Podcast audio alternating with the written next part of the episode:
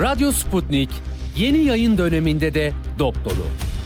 Ali Çağatay, Hayatın seyircisi değil, seyir halinin öznesi olabilmeniz için gün daha doğmadan haber için yola düşüyoruz.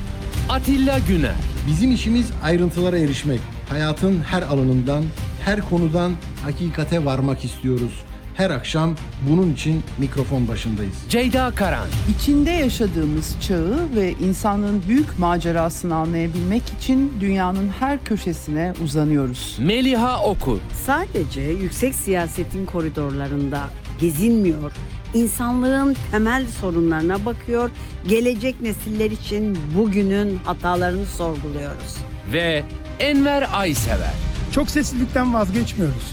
Görevimizin tarihe not düşmek olduğunu biliyoruz. Herkese ifade özgürlüğü tanıyor, söz hakkı veriyoruz. Türkiye'nin ödüllü haber radyosu Radyo Sputnik, özgün içeriği ve deneyimli haberci kadrosuyla yeni yayın döneminde de sizlerle. Radyo Sputnik, anlatılmayanları anlatıyoruz.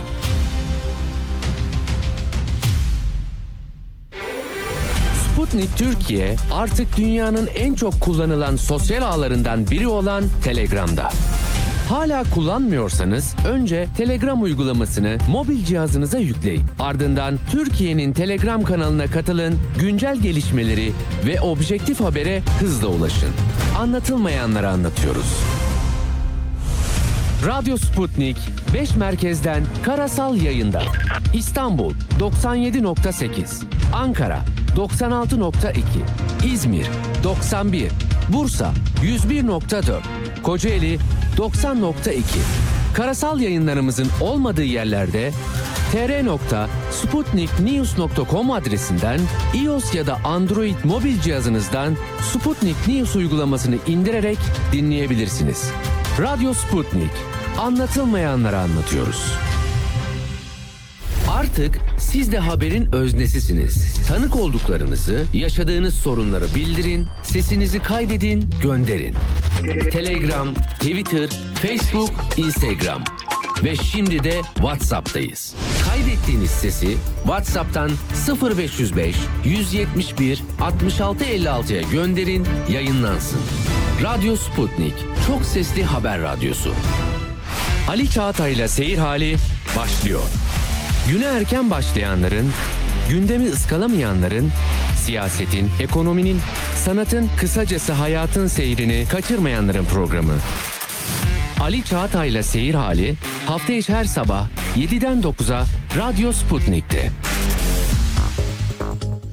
Radyo Sputnik'te seyir halindesiniz. İstanbul 97.8, Ankara 96.2, İzmir 91.0, Bursa 101.4 ve Kocaeli 90.2 frekansından bizi dinleyebilirsiniz.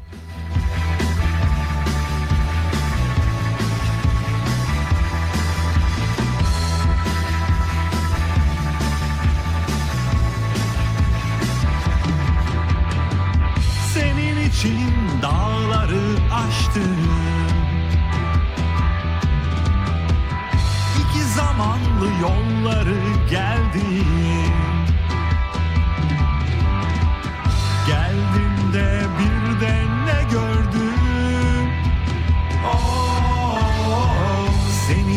başkasına yar etmişler.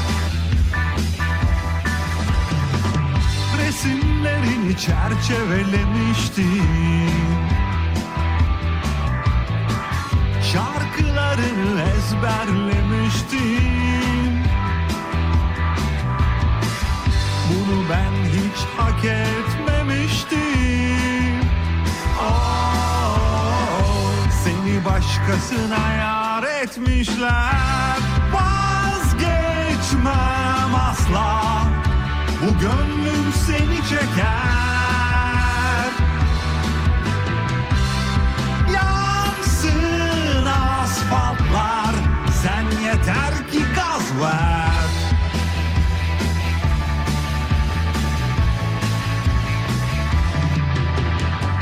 Senin için tozu dumana kattım öyle söylemiş ben hiç takmadım.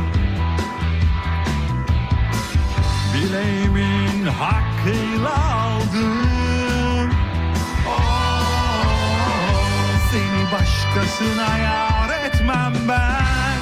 Vazgeçmem asla. Bu gönlüm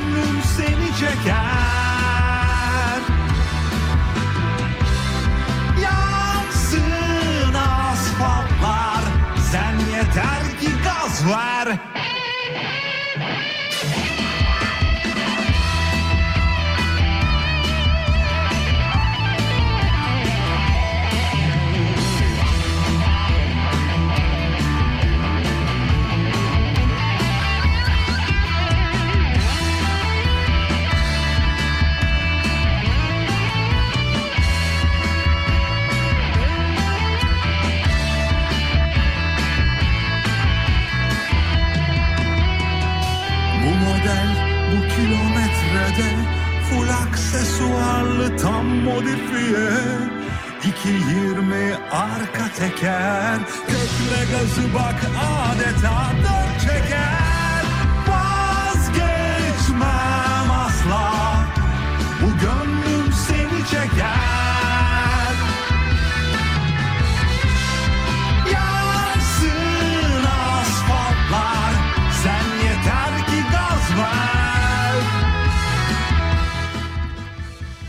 Size bugün Burçin Çakar'dan parçalar seçtik. Burçin Çakar müzisyen, grafik tasarımcı ve aynı zamanda seslendirme sanatçısı. Aynı zamanda radyomuzun bir dinleyicisi kendisi. 1971 doğumlu Eskişehirli müziğe lise yıllarında pop ve klasik rock e, dinleyerek ve çalarak başladı. E, esas itibariyle rock müzisyeni Beatles'ın, Pink Floyd'un ve The Eagles'ın, MFÖ'nün ve Barış Manço'nun etkisinde kalarak müzik yaptı. Akustik, elektrik gitar, ayrıca e, klasik gitar çalıyor kendisi. 2016 yılında bir grup kurdu. Sonra grubundan ayrıldı. Tek başına müzik yapıyor şu anda. Biraz önce dinlediğiniz parça Dört Çeker. Dijital platformlarda yayınlanan ve çok sayıda kişi tarafından takip edilen bir parça. Birazdan size Burçin Çakar'dan iki parça daha çalacağız. Başlıyoruz. Günün en önemli haberi elbette tahmin edeceğiniz gibi Kızılay skandalı. Kızılay yıllar boyu konuşulacak bir skandalın ortasında, tam ortasında. Üstelik de büyük bir trajedinin ortasında gelişen bir skandaldan bahsediyoruz. İşin içinde çok şey var. Bütün boyutlarını konuşacağız. Üzüntü verici bir tabloyla karşı karşıyayız. Kızılay'ın bizim göz bebeğimiz yardım kuruluşlarından Kızılay'ın aslında çöktüğünün resmidir bu tablo. Bu tabloyu sizinle paylaşmak durumundayız. Bütün yönlerine bakacağız. İçin, işin içinde her ne olup bittiğini bittiyse sizinle paylaşmaya gayret edeceğiz. Bu arada Kızılay'la ilgili haberlere imza atan çok yıldız gazeteciler var. Bunlardan bir tanesi Murat Harel. Bu olayı ortaya çıkaran yani Kızılay'ın Ahbaba çadır satışı yaptığı depremin ortasında herkesin soğuktan donduğu ve tek bir çadır için günlerce sıra beklediği, kuyruk beklediği bir dönemde Kızılay'ın Ahbaba tanesi 22 bin liradan çadır sattı ve bu bunu da ayrıca savunmaya kalktığına dair bazı haberler var. Onları da paylaşacağız.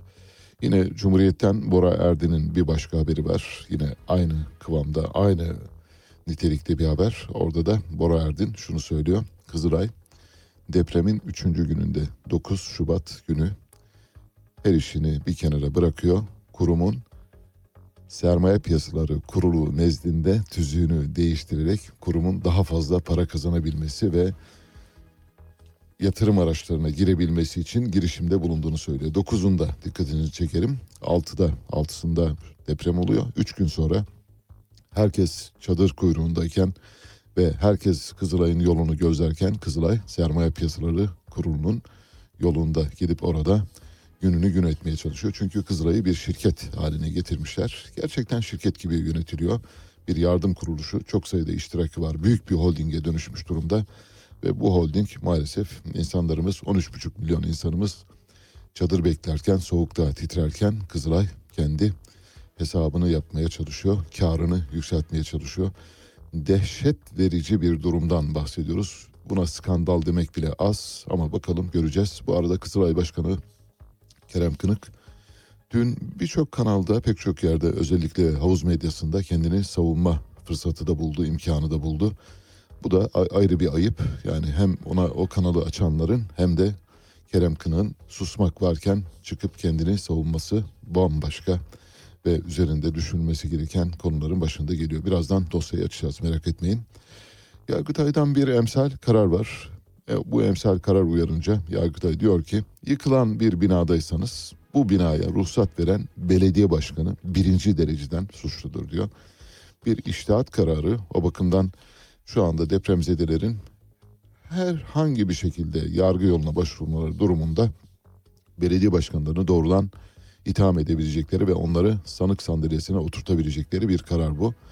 Bu durumda şu anda 11 ildeki 11 ilin belediye başkanı, ilçe belediye başkanları dahil olmak üzere hepsi hakkında davalar açılabilir. Zaten onların şimdiden çoktan istifa etmiş olmaları gerekiyordu. Ancak Türkiye'de istifa müessesesinin çalışmadığını Kızılay olayında da gördük maalesef. Kızılay Genel Başkanı hiçbir şey olmamış gibi televizyonlara çıkıp bunun son derece normal bir e, değişim takası olduğunu söylüyor. Paradan bahsetmiyor. Oysa çok büyük paralar dönüyor. Kızılay normal şartlarda halka bedava vermesi gereken çadırları o arada ticarete konu ediyor. Bu da yetmiyor.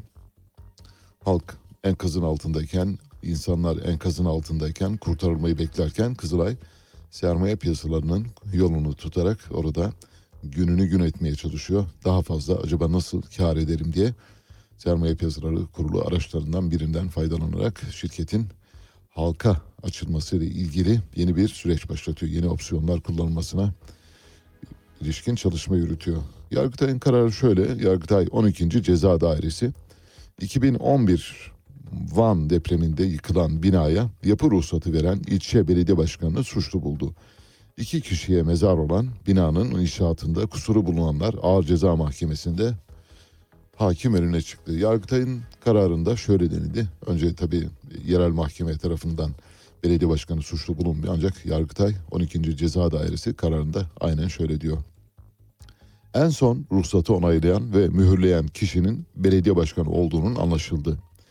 İlgili imar mevzuatı gereği yapı ruhsatı ekinde bulunması gereken belgelerin olup olmadığını kontrol etmeden önüne gelen evrakı imzalayarak onaylayan sanığın görevinin gereklerini yapmakta ihmal göstermesi nedeniyle bu sanığın eyleminin görevi kötüye kullanma suçunu oluşturduğu ve anılan suçun zaman aşımına uğradığı görülmektedir.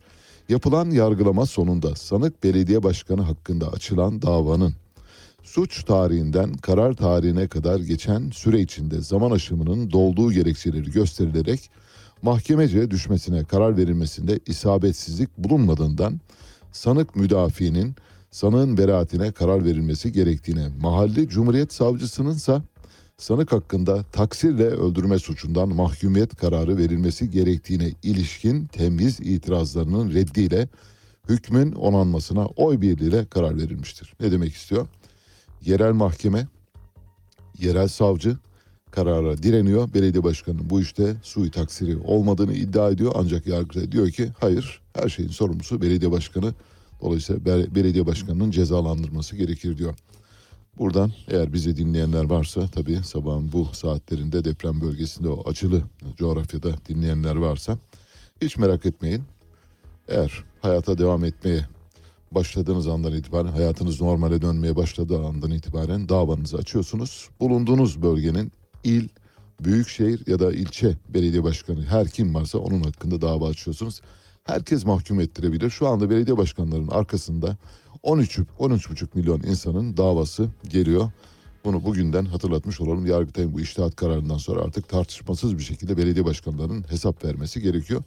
Ancak onlara bakarsanız hiçbiri Kızılay Genel Başkanı gibi tıpkı üzerine almıyor. Herkes ölü taklidi yapıyor. Bütün belediye başkanları herkes bir başkası istifa etsin sonra ben ederim diyor.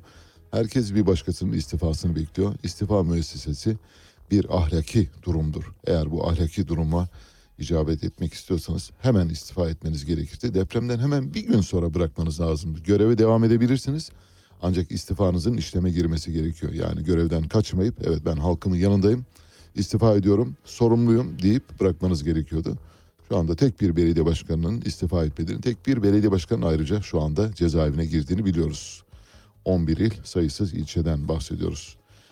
Açlık ve yoksulluk sınırı arttı Şubat ayı itibariyle. Birleşik Kamu İş Sendikası tarafından yapılan anket sonucunda 4 kişilik bir ailenin mutfak alışverişini kapsayan açlık sınırı Şubat ayında bir önceki aya göre 463 lira artarak 10.259 liraya çıktı. Asgari ücret ne kadardı? 8506 lira. Dolayısıyla 2 ay içinde asgari ücret açlık sınırına 2000 lira yenilmiş durumda. Aradaki fark şu anda neredeyse 2000 liraya çıkmış durumda. Bunun böyle olacağını zaten biliyorduk çünkü enflasyon durdurak bilmeden yürüyor. Bu arada yoksulluk sınırı da arttı. 23 bin liradan 26 bin liraya çıktı. Yoksulluk sınırı 4 kişilik bir ailenin 26 bin 994 lira oldu. Bir ailenin aylık kira, ulaşım, fatura, eğitim, sağlık, giyim gibi tüm harcamalarını kapsayan yoksulluk sınırı Şubat'ta 26.994 liraya, 4 kişilik bir ailenin gıda dışındaki gereksinimlerini yoksulluk hissi duymadan karşılayabilmesi için gerekli harcama tutarı da 1106 liralık artışla 18.304 liraya yükseldi. Böylece asgari ücret açlık sınırının çok çok altında 2000 lira altında. Yoksulluk sınırını söylemiyoruz. Zaten Türkiye'deki yoksulluk sınırı normalde açlık sınırı olarak kabul edilmesi gerekirken orada da bir yanlış hesap yapılıyor. Yani şunu söylemek lazım.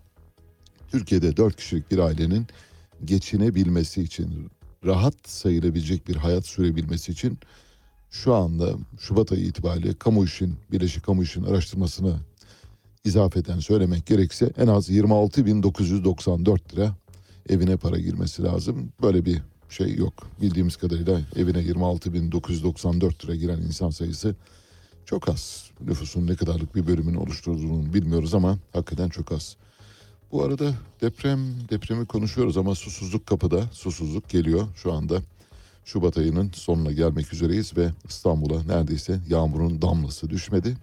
Kar öylesine bir yüzünü gösterdi gitti o kadar ve bu yüzden de barajlardaki su seviyesi düştü. Elimde son İSKİ'nin son barajlarla ilgili su seviyesi raporu var.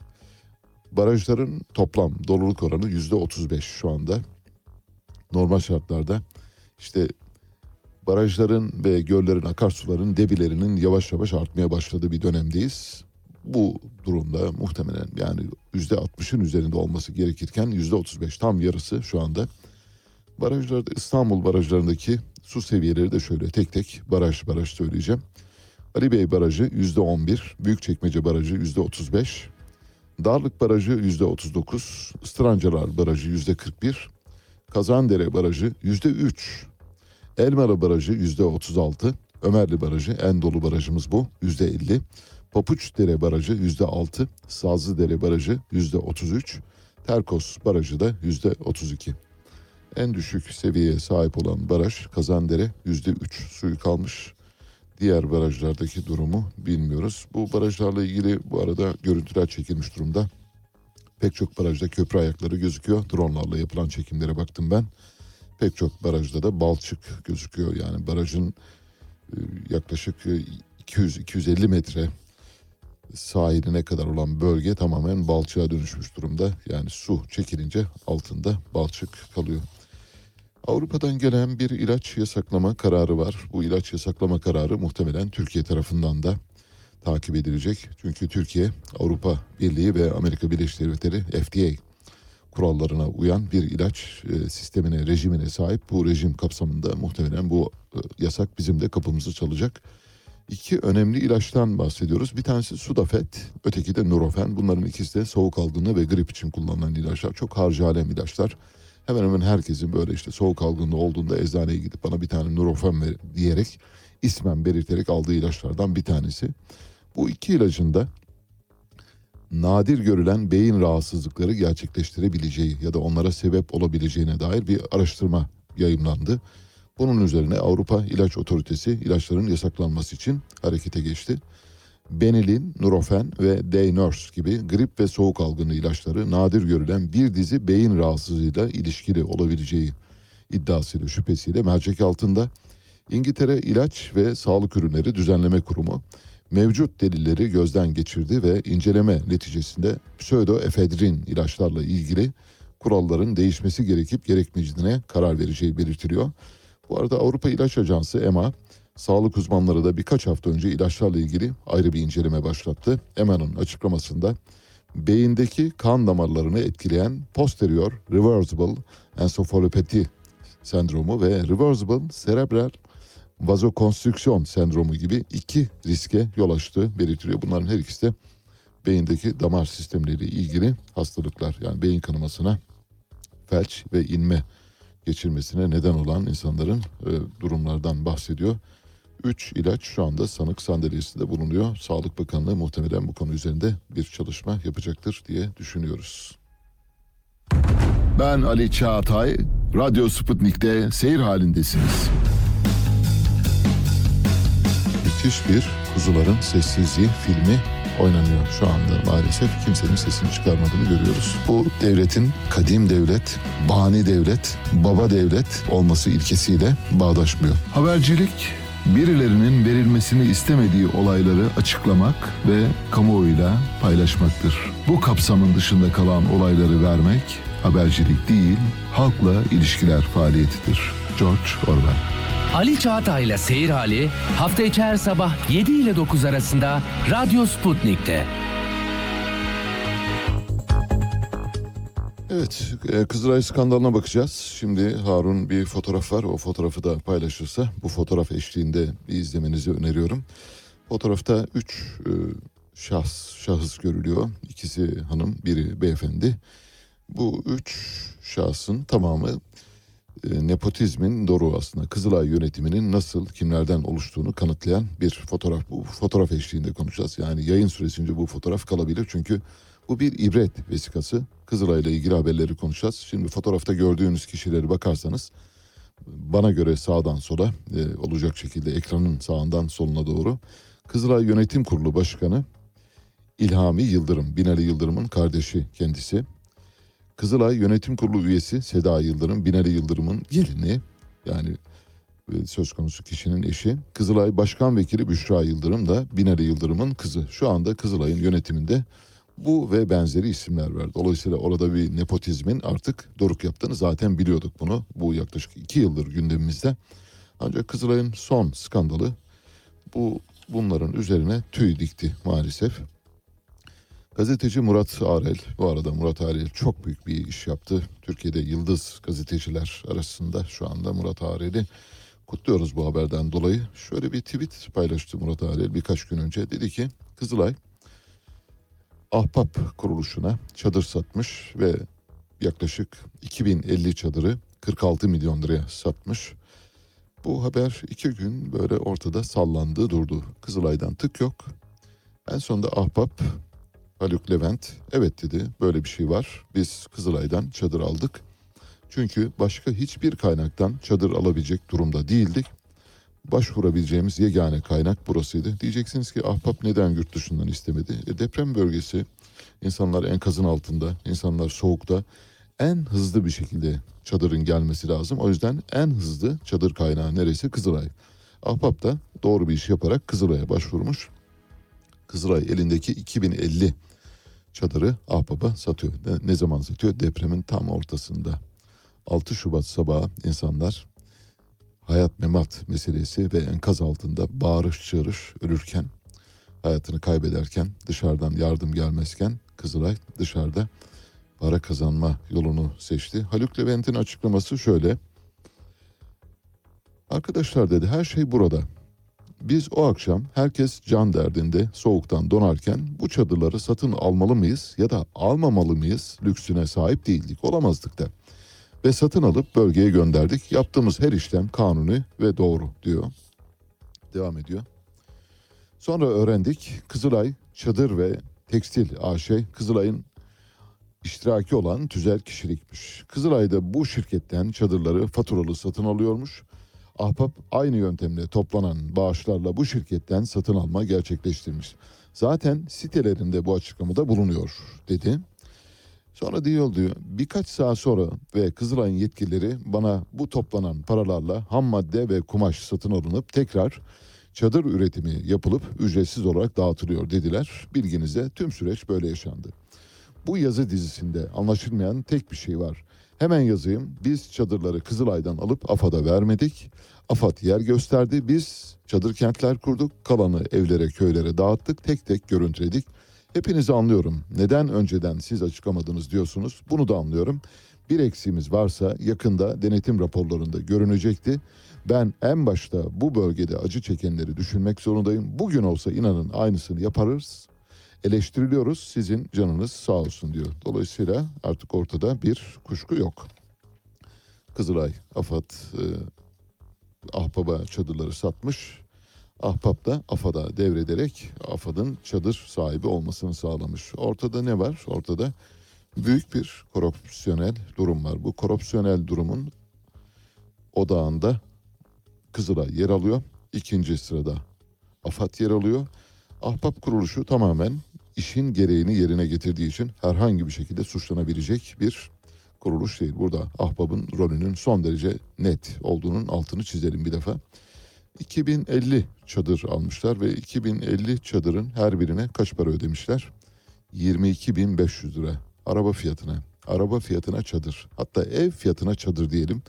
Çünkü basit sıradan. Bu çadırların görüntüsünü merak ediyorsanız şimdi Harun bu çadırların görüntüsünü gösterecek size. Çadıra baktığınız zaman diyeceksiniz ki bu çadırın neresi 22.500 lira eder diye soracaksınız. Dehşet verici. Evet buldum. Şöyle bir fotoğraf. Bunu arkadaşlarımız gösterecekler. Bildiğiniz derme çatma sıradan herhangi bir özelliği olan her olmayan bir çadırdan bahsediyoruz. 22.500 lira. Depremin ortasında Ahbap'a satılan çadırlardan bahsediyoruz. Böylece mesele açıklığa kavuştu. Meselenin açıklığa kavuşması için Kızılay'ın konuşması gerekiyordu. Kızılay günlerce sustu. En sonunda Ahbap mecburen açıklama yapmak durumunda kaldı. Ahbap'ın eylemi son derece yerinde, makul ve anlaşılabilir. Çünkü en kısa yoldan en hızlı biçimde çadır temin edilmesi gerekiyordu. En hızlı çadır temin edilebilecek yerde çadır stoku olan Kızılay. Bu arada Kızılay'ın elinde yeterli çadır stoku olmadığı da anlaşılmış oldu. Çünkü bir deposunda 2050 adet varmış. Yani ahbap ne kadar varsa gönderin demiş. Onlar da sadece elimizde 2050 adet çadır var demiş. Normal koşullarda Kızılay'ın 500 bin kişiyi istihdam edebilecek ya da barındırabilecek çadıra sahip olması lazım. Minimum 500 bin yani olası bir deprem senaryosunda 500 bin kişiyi ısıtmalı ve her türlü koşula dayanıklı çadırlarda barınma imkanı sağlayacak bir kapasiteye sahip olması gerekirken hiçbir şey yapmamış ve bunu yapmadığını gördük. Yani ahbap parasını verdiği halde 2050 adet çadırdan fazlasını bulamadı. Bu arada Haluk Levent şöyle dedi. Erzincan'dan 1232 adet 8 tır dolusu çadır en yakın şehirler olan Adıyaman ve Kahramanmaraş'a. Ankara'dan da 918 adet çadır 8 tırla Hatay'a gönderilmek üzere 10 Şubat'ta yüklendi ve aynı gece dağıtıldı. AFAD'la temasa geçildi ve çadırların dağıtımını yapma konusunda bilgi verildi. Ayrıca 5-6 gün sonrasına teslim edilecek çadırlarla ilgili görüştüğümüz diğer firmalara da çadır siparişi verdik diyor. En kısa yoldan alabileceklerimizi aldık. Ayrıca diğer çadır ihtiyacı için de firmalara sipariş verdik diyor. Çünkü çadır bu öyle kolay değil. Yüz binlerce çadıra ihtiyaç var şu anda bölgedeki çünkü herkes açıkta şehirlerin yarısı yıkılmış vaziyette. Gaziantep'in yarısı, Maraş'ın yarısı, Malatya'nın yarısı, Hatay'ın yarısı yıkılmış durumda. Bunun için çadırlar yani çok sayısız binlerce, on binlerce hatta yüz binlerce çadıra ihtiyaç olduğunu söyleyebiliriz. İnsanlar koyun koyuna, dip dibe, sırt sırta, ayak ayağa yani yatıyorlar. O, o kadar felaket manzaralar var tabii. Bu arada Kızılay'ın elindeki çadır sayısının sadece 2050 olması apayrı bir skandal bence.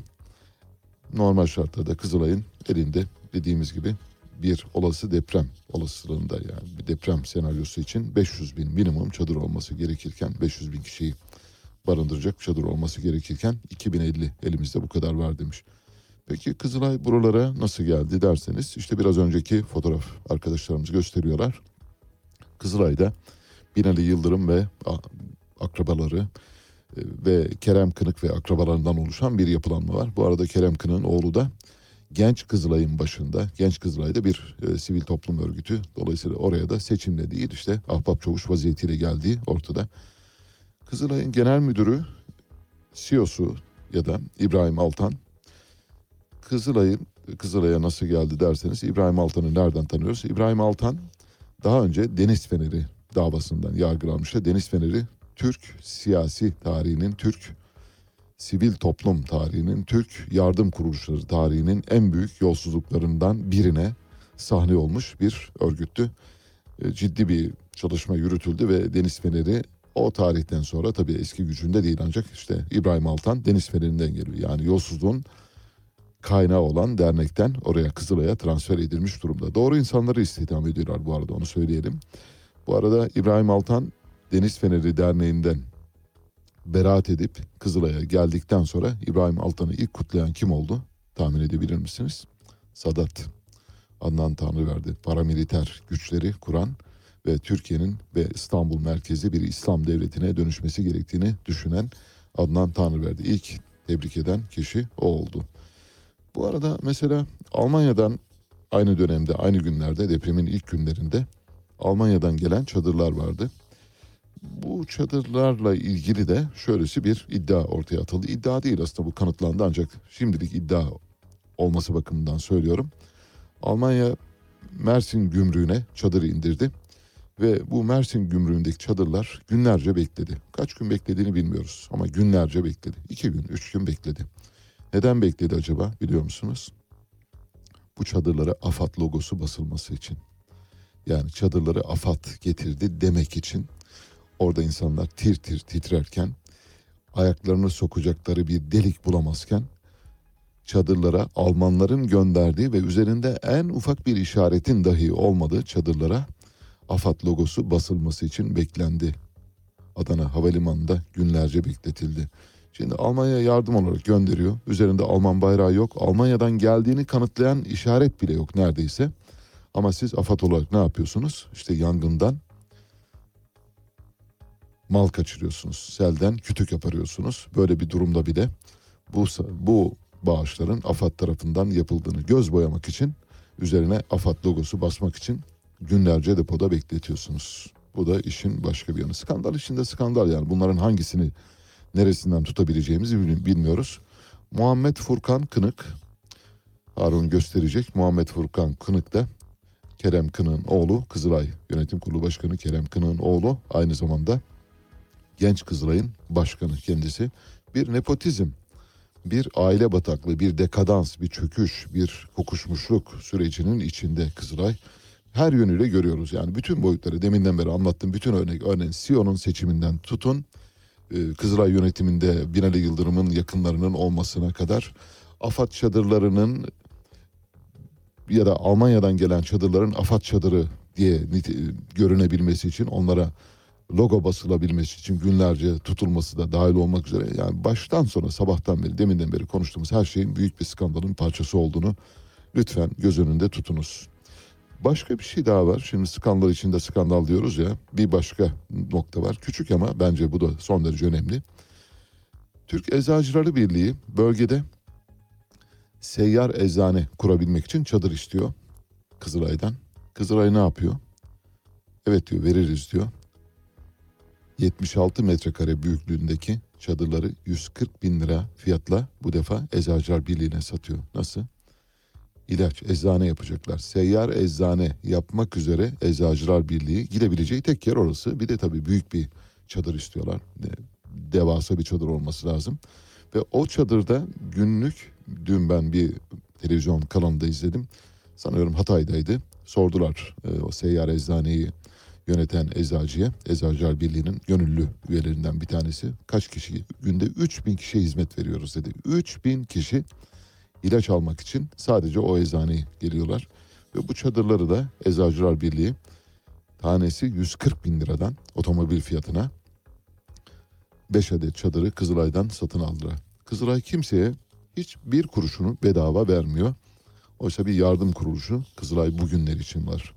Kimsesizlerin kimsesi Kızılay böyle. Kızılay'la birlikte mesela bir kıyaslama yapmak gerekirse İsmail Ağa cemaati de biliyorsunuz çadır bağışı kabul ediyordu. 15 bin lira verene veren için bir çadır veriyorlardı. 15 bin lira verdiğiniz takdirde sizin adınıza deprem bölgesine bir çadır göndereceğiz diyordu İsmail Ağa cemaati. İsmail Ağa cemaatinin 15 bin liraya deprem bölgesine gönderdiği çadırları Kızılay kaç paraya satmış? Ahbaba 22 bin liraya. Orada bile fahiş bir fiyat farkı var. Aradaki kıyaslamayı yapmanız için söylüyorum. Hikaye nedir derseniz bence hikaye şöyle. Şimdi lütfen kelime kelime üzerinde durarak her kelimenin üzerine vurgu yaparak dinleyiniz. Şimdi Kızılay bizim bağışlarımızla çadır üretiyor değil mi? Biz ona ona para veriyoruz. İşte gönlümüzden kopan bağışlarımızı, fitrelerimizi, zekatlarımızı Kızılay'a veriyoruz. Bizim paramızla çadır üretiyor. Sonra halk Ahbap'a çadır için bağış yapıyor bu arada. Ahbap Kızılay'dan bizim paralarımızla üretilen çadırları alıyor. Ahbap bu çadırları AFAD'a teslim ediyor. AFAD çadırları dağıtıyor. Sonuçta ne oluyor? Devlet çadır dağıtmış oluyor. Nasıl? Bizim paramızda bize hizmet eden devletten bahsediyoruz. İş dönüp dolaşıyor tekrar nereye geliyor? Devlet yaptığı geliyor. İşte devlet mekanizmayı böyle çalıştırıyor. Şimdi bu, buraya kadar olanı Murat Arel'in haberinin yansımalarıydı. Murat Arel'i bu haberden dolayı kutluyoruz. Çok yıldız bir gazeteci. Çok iyi işler yapıyor. Yürekli gazetecilerden bir tanesi. Onlardan biri daha var. O da Bora Erdin. Cumhuriyet Gazetesi'nin internet sitesini yönetiyor. Bu da herhalde en az ahbap çadırı kadar dehşet verici bir haber. Kızılay 9 Şubat günü Kızılay Gayrimenkul ve Girişim Sermayesi Portföy Yönetimi AŞ adında bir şirketini kamuoyu aydınlatma platformuna bir açıklamayla duyuruyor. Diyor ki biz deprem depremin üçüncü günü ya da dördüncü günü demek lazım. Yani altısını yarım gün sayarsak üç gün altıyı da sayarsak dördüncü gün. Depremin dördüncü günü Kızılay Gayrimenkul ve Girişim Sermayesi Portföy Yönetimi kamuoyu aydınlatma platformuna bir açıklama yaparak paralarını nerede değerlendireceğini kararlaştırıyor. Dikkatinizi çekerim. Depremin üçüncü günü Kızılay paramızı nasıl değerlendirebiliriz uğraşında. Sermaye piyasalarının kapısını çalıyor. Orada insanlar çadır bekliyor. Siz çadırı ahbaba parayla satıyorsunuz. Eczacılar Birliği'ne parayla satıyorsunuz. Elinizde zaten yeterli çadır yok. Olmadığı halde var olan da parayla satıyorsunuz. Ve Kızılay 9 Şubat günü herkesin depremde can kaygısına düştüğü günlerde tüzüğünde şöyle bir değişiklik yapıyor. Fon altına diğer kıymetli madenlere, diğer kıymetli emtialara yatırım yapamaz diyor. Nereye yapar? Sadece faizsiz bankacılık sistemine yapar. Yani oradaki fondaki emtialara, altına, gümüşe ve değerli metallere yapılan yatırımı dönüştürüyor. Diyor ki bütün hesabımızı nereye aktaralım? Faizsiz bankacılık sistemine aktaralım. Diyeceksiniz bunda sakınca var mı? Var. Böyle bir zamanda olmaz bir defa. Bu bir. İki, bugüne kadar eğer portföyünüzü gerçekten siz gerçek anlamda basiretli bir tüccarsanız zaten tüccar gibi davranıyorsunuz. Yani söylememiz fazladan bile. Eğer basiretli bir tüccarsanız paranızı en iyi değerlendireceğiniz yere gö- götürürsünüz. Paranız eğer dolarda en iyi değerleniyorsa dolara, altındaysa altına, faizdeyse faize, gümüşteyse gümüşe, platindeyse platine, hisse senediyse hisse senedine, tahvildeyse tahvile yatırmanız lazım. Hayır öyle yapmıyorsunuz. Bir yerden direktif geliyor size diyorlar ki paranızı faizsiz bankacılık sistemine yatırın. Çünkü Kızılay'ın parası çok. Dolayısıyla faizsiz bankacılık sistemine bir enjeksiyon yapılması için böyle bir gün seçiliyor. Ne zaman? 9 Şubat'ta depremin 3. gününde ortaya çıkıyor. Depremin 3. gününde Kızılay paramızı nerede değerlendirsek diye tüzük değişikliği yapıyor. Dikkatinizi çekerim. Tüzük değişikliği yapıyor. O arada insanlar can derdine düşmüşken Kızılay, Kızılay'ın yolunu gözlerken Kızılay sadece paramı acaba nerede değerlendirsem diye böyle bir miras yedi gibi davranıyor. Birinci girişim sermayesi yatırım fonu güncel ihraç belgesinde şöyle yazıyor. Kızılay nakit yatırımların faizsiz bankacılık sisteminde yani katılım bankalarında tutulabileceğine dair değişiklikleri yayımlıyor 9'unda 9 Şubat'ta. Bu belgede Kızılay yatırımlarının en fazla %20'lik kısmını da Borsa İstanbul'da %80'ini değerlendiriyor ama %20'sini de Borsa İstanbul'a ayırıyor. Paylaştı. Karardan bir hafta sonra 15 Şubat'ta Türkiye Tek Kürek başlığıyla düzenlenen yardım kampanyasında bildiğiniz gibi Kızılay 115 milyar lira daha doğrusu bağış toplandı. Bunun bir bölümü Kızılay'a verildi. AFAD'a ve Kızılay'a dağıtıldı. Bu haberden dolayı da Bora Erdin'i kutluyoruz. İki yıldız gazeteci yolumuzu aydınlatıyor bizim bugün. Kızılay herkes can derdine düşmüşken ben paramı nasıl çekip çevirebilirim diye tüzük değişikliği yapıyor. Dikkatini çekerim tüzük değişikliği. Hani böyle herhangi bir ya şunu halledin diyor. Zaten o gün olmaz. Ama diyelim ki oldu. Tüzük değişikliği yapacak kadar vaktiniz var. Öbür tarafta sizden çadır bekleyen, yemek bekleyen, su bekleyen, tuvalet bekleyen insanlar var. Soba bekleyen insanlar var, su bekleyen insanlar var. Onlara yardım yapacağınıza tüzük değişikliği yapıp paramızı acaba nasıl değerlendiririz diyor. Buraya kadar anlattıklarımdan yani şu ana kadar Kızılay'ın yani dün sabah itibariyle, dün akşam itibariyle tamam bütün ta- örgütün tamamının görevden alınması gerekirken hiç öyle bir şey olmadı. Devamını birazdan paylaşacağım anlayacaksınız. Mesela havuz medyası başta Anadolu Ajansı olmak üzere Kızılay Genel Başkanı'na mikrofonlarını ve kapılarını açtılar. Kızılay Genel Başkanı utanmadan çıkıp oralarda yaptığı bu eylemi savundu. Hiçbir şey olmamış ki dedi. Biz kızı normal ahbaba elimizdeki çadırları maliyet fiyatına verdik dedi. Şunu söylemek istiyor. Yani satış değil demek istiyor. Hayır bu bir satış çünkü KDV almışsınız. Nasıl? Dolayısıyla KDV'nin işin içinde olduğu bir alışverişte siz buna satış diye diyemez misiniz ya da satış demeniz doğru olmaz mı? Bu bir satıştır. İşin içinde KDV'si var. Maliyetine diyerek de meseleyi ucuzlatıyor ayrıca.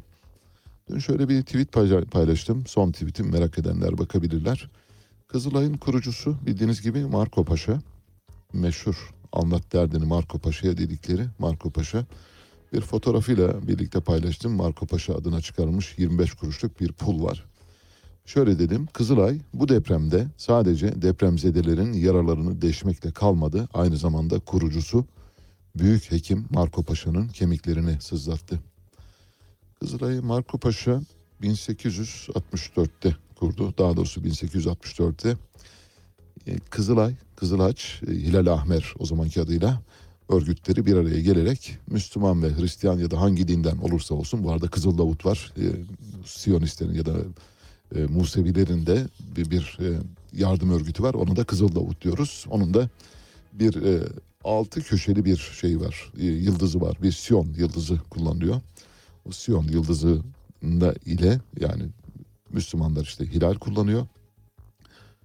Kızılaç e, haç kullanıyor. Siyon da e, Siyon yıldızını kullanıyor Kızıl Davut. 1864'te kuruluyor. Cenevre'de savaş konseyi toplanıyor ve diyor ki bundan böyle savaşta evet savaşırken tamam ancak askerler yaralananlara iki tarafa herhangi bir din, ırk, milliyet farkı gözetmeksizin yardım kuruluşları yardım etmelidir. Çünkü yaralı insanlar ertesi gün tekrar savaşacaklardı ya da onların hayatlarını korumak lazım.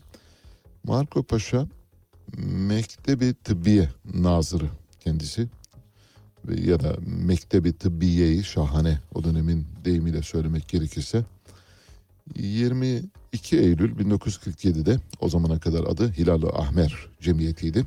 Sonra 1947'de adı Kızılay olarak değiştirildi. 2023 yılı istatistiklerine göre buraya dikkat lütfen. Kızılay'ın kaç gönüllüsü var tahmin edebilir misiniz? 250 bin gönüllüsü var. Çeyrek milyon gönüllüsü var. Çeyrek milyon gönüllünün kaçını sahada gördünüz? Kaç kişi vardı? Zaten çadırları yoktu. Gönüllüleri de bence yoktu. Gönüllüler de işte laf olsun diye böyle işte koymuşlar. Evet o da olsun bu da olsun filanca da olsun. Sen de 15 kişi getir. 15 tane isim söyle bana diye alınmış gönüllü listesi bence. Öyle bir şey olmuş olsaydı şu anda deprem bölgesinde 13,5 milyon insanın her 100 kişiye bir tane Kızılay gönüllüsü düşmesi gerekirken öyle bir durum yok. Marco Paşa gerçek adı Marcos Apostolidis. Kendisi bir Rum ve Sultan Abdülaziz döneminde. Sultan Abdülaziz bu arada Osmanlı'da Osmanlı'nın gerileme ve çöküş döneminde sultan olmasına rağmen, Hakan olmasına rağmen müthiş bir insan. Pek çok kuruluşun aslında altında onun imzası var. Örneğin Darüşşafaka'nın kuruluşunun altında imzası var. Kızılay'ın kuruluşunda onun imzası var. Mektebi Tıbbiye-i Şahane'nin altında onun imzası var. Darülfünun'un kurulmasında onun imzası var. Müthiş bir e, Hakan. Ancak tabii biliyorsunuz e, Abdülaziz'in Kimi kayıtlara göre intihar etti, kimi kayıtlara göre de öldürüldüğü e, biliniyor. Öyle daha doğrusu bir dava açıldı. Hatta bu davadan dolayı Mithat Paşa Taif'e sürüldü ve orada da Taif zindanlarında boğduruldu Sultan Abdülhamit tarafından. 1861'de Sultan Abdülaziz'in hekimbaşı oldu Marco Paşa. Arkasından tıbbiyeyi şahane nazırlığına getirildi. Yani tıp fakültesi dekanı oldu. Marco Paşa işte meşhur anlat derdini Marco Paşa'ya deyiminin kaynağı şu. Hastalarını çok dinlermiş. Böyle uzun uzun dinlermiş. Yani onlara bir faydası olmayacağını bilse de dinlermiş. Yeter ki açılsın, dökülsün diye. Çünkü en e, en temel problemimiz biliyorsunuz mental hastalıklar. Örneğin bir yeriniz ağrır, mideniz ağrır ama midenizin ağrısının artmasına sebep olan şey mental sorunlarınızdır. Eğer mental olarak kendinizi iyi hissetmiyorsanız mideniz daha fazla ağrır. Ama kendinizi iyi hissediyorsanız yani mental sağlığınız yerindeyse midenizin ağrısı sadece bir ağrıdır ve ilaç kullanırsınız geçer. Ama mental olarak iyi durumda değilseniz işte o zaman midenizin ağrısı kat be kat artar. Siz onu katlanmış bir ağrı gibi hissedersiniz ama aslında söz konusu olan beyninizdeki sorundur. Beyninizdeki sorunu def edemiyorsunuz. O yüzden de Marco Paşa bir psikoterapist, bir psikanalist gibi davranıyor. Freudian aynı zamanda. Ve hastaları için çok dinlermiş. Sonra tabii bu deyim biraz Galat meşhur haline gelmiş. Galat meşhura göre hani anlat derdini Marco Paşa'ya derler ya bu eğer derdinizi kimse dinlemiyorsa git derdini Marco Paşa'ya anlat derlerdi. Yani hiç kimse dinlemiyor bari git oraya anlat demeyin. Bir ironi yapılıyor bu konuda. Evet böylece bu bahsi de yavaş yavaş geçiyoruz şimdi. Kızılay ve Kızılay'la birlikte ortaya çıkan durumun bir tezahürü. Fenerbahçe ve Beşiktaş maçlarında seyirciler tribünlerde, tribünleri inletti adeta hükümet istifa sloganlarıyla. Önceki gün Fenerbahçe maçında oldu. Dün de Beşiktaş maçında oldu. Beşiktaş maçında seyirciler sahaya küçük küçük oyuncaklar fırlattılar ama sahanın bütün kenarları dört bir tarafı oyuncaklarla, oyuncaklardan oluşan bir halıya dönüştü. Öylesine görkemli bir manzaraydı. İşte bu durum üzerine Devlet Bahçeli, Devlet Bahçeli bildiğiniz gibi Beşiktaş'ın kongre üyesi ve dün kongre üyesi olmaktan istifa etti. İstifasını açıkladı. Çünkü Fenerbahçe Konyaspor maçındaki durumdan dolayı şöyle bir açıklama yapıldı. Devlet Bahçeli adına Kahramanmaraş merkezi meydana gelen depremler nedeniyle 44 bin aşkın vatandaşımızın şehit olduğu afet sonrasında futbol maçlarını izleme bahanesiyle tribünleri tahrik eden bazı eylemler şehitlerimize ve milletimize büyük bir saygısızlık olmuştur. Bugün oynanan yani dün oynanan Beşiktaş Fraport Antalya Spor müsabakasında deprem şehitlerimize yapılan sistemli saygısızlık Beşiktaş'a ve Beşiktaş'ın taşıdığı milli manevi değerlere yakışmamıştır. Sayın Genel Başkanımız Beşiktaş Jimnastik Kulübü üyeliğinden bugün itibariyle ayrılmıştır diye istifa etti. Devlet Bahçeli istifa edince yardımcısı Semih Yalçın da istifa etti. O da deprem şehitlerimize yapılan sistemli saygısızlık, yeni kaos oyunlarına alet olma hali Beşiktaş'ın taşıdığı milli manevi değerlere yakışmamıştır. Sayın Genel Başkanımız Beşiktaş Jimnastik Kulübü üyeliğinden bugün itibariyle ayrılmıştır. Ben de Beşiktaş üyeliğinden ayrıldım dedi. Bu arada Kızılay'ı övme, Kızılay'ı iyi gösterme çabası da sürüyor. Havuz medyası dün bunu iş edindi. Mesela Anadolu Ajansı dün şöyle bir haber geçti. Kızılay'ın bu yolsuzlukları konuşulduğu gün saatler içinde Anadolu Ajansı bir karşı propaganda haberi yaptı. Şöyle Türk Kızılay afet bölgesinde yaklaşık 1 milyon hijyen seti dağıttı. Kızılay'dan yapılan açıklamada 11 ili etkileyen depremlerin ardından afet bölgesinde günde 3 öğün verilen beslenme desteğinin yanında özellikle çadır kentlerde ve kırsal kesimlerdeki afetzedelere diğer insani yardım malzemelerinin ulaştırıldığı belirtildi. Bu kapsamda battaniye, kışlık kıyafet, ısıtıcı, mama, çocuk bezi, gıda ve hijyen malzemelerinin dağıtımına ağırlık verildi. Bu bir karşı propaganda haberi. Böylesi bir günde yani hijyen pedi dağıtan Kızılay diyerek Kızılay'ı aslında halkın gözünde iyi bir noktaya getirir. Halk aç, halk sefil, halk yoksun. Halkın şu anda hiçbir şey düşünecek hali yok öylesine. Ve futbol kulüpleriyle ilgili muhtemelen Devlet Bahçeli önümüzdeki günlerde gündeme getirecektir. Maçların seyircisiz yapılmasını teklif etti. Sanıyorum Futbol Federasyonu bugün toplanıp bu yönde bir karar alacaktır. Çünkü Devlet Bahçeli Cumhurbaşkanı Recep Tayyip Erdoğan adına konuşuyor. Bu futbol kulüplerinin işte statlardaki tezahüratları, hükümet istifa sloganları atması üzerine futbol kulüplerine bir çağrı yapıldı. Bir tek Kayseri Spor cevap verdi. Kayseri Spor şöyle dedi. Kayseri Spor'un ve Kayseri Spor camiasının devletin ve milletin sonuna kadar yanında olduğunu, şu felaket günlerinde milli acımızı yürekten paylaştığını, tribünlere hakim olmaya çalışan kirli siyaset ve zillete karşı da olduğunu ve bunu da kınadığımızı kamuoyunun bilgisine sunarız. Bu arada tribünü de yanlış yazmışlar. Onu da bir not olarak belirtelim. Yani futbol kulübü tribünü yanlış yazıyor. Evet yavaş yavaş saat başına gidiyoruz. Müziğimiz geliyor. İkinci bölümde size gazetelerden haber başlıkları aktarmaya çalışacağım. Kızılay'ın yol açtığı bu skandalı yıllarca hatta yüzyıllarca konuşabilecek durumdayız. Fakat devletteki oluşmuş olan katatoni, ölü hali, donma hali maalesef bizi olduğu gibi esir etmiş durumda. Başımıza bundan sonra gelecekleri kaderimiz diye çeker miyiz bilemeyiz. Burçin Çakar söylüyor yalnızım. Resimler vardı içleri boş Dokunmak istedim uzandım yok oldu o Derinden yakar beni. Ben bu aşkın yollarında yalnızım. Hayatlar gelir geçer yanımdan ayaktayım. Ne baharların tadı var şimdi Ne de yazın Yalnızım. Sen ne söyledin Ben neler duydum? Ezbere bildiğim her şeyi unuttum. Oh. Bu kadar yalan sözlerin Önce sen vardın sonra ben yoktum Uzaktaydın çok aradım buldum o. Bambaşka biriydi. Ben bu aşkın yollarında yalnızım. Hayatlar gelir geçer yanından ayaktayım baharların tadı var şimdi. Ne de yazın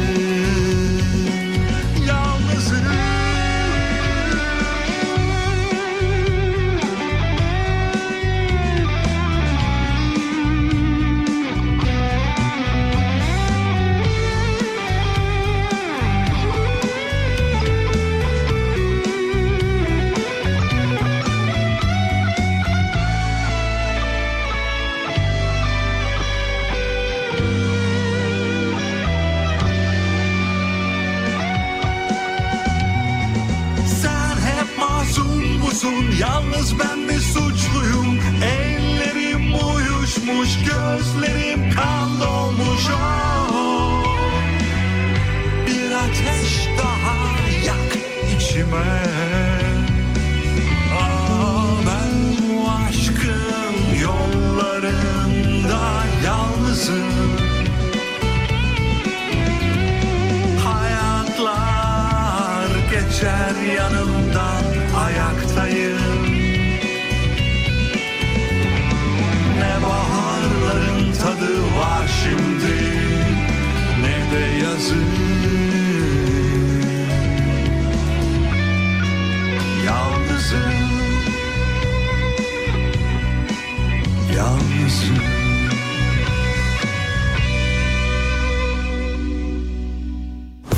Radyo Sputnik WhatsApp hattı sizden haber, bilgi ve yorum bekliyor. Sesinizi kaydedin WhatsApp'tan 0505 171 6656'ya gönderin, yayınlansın.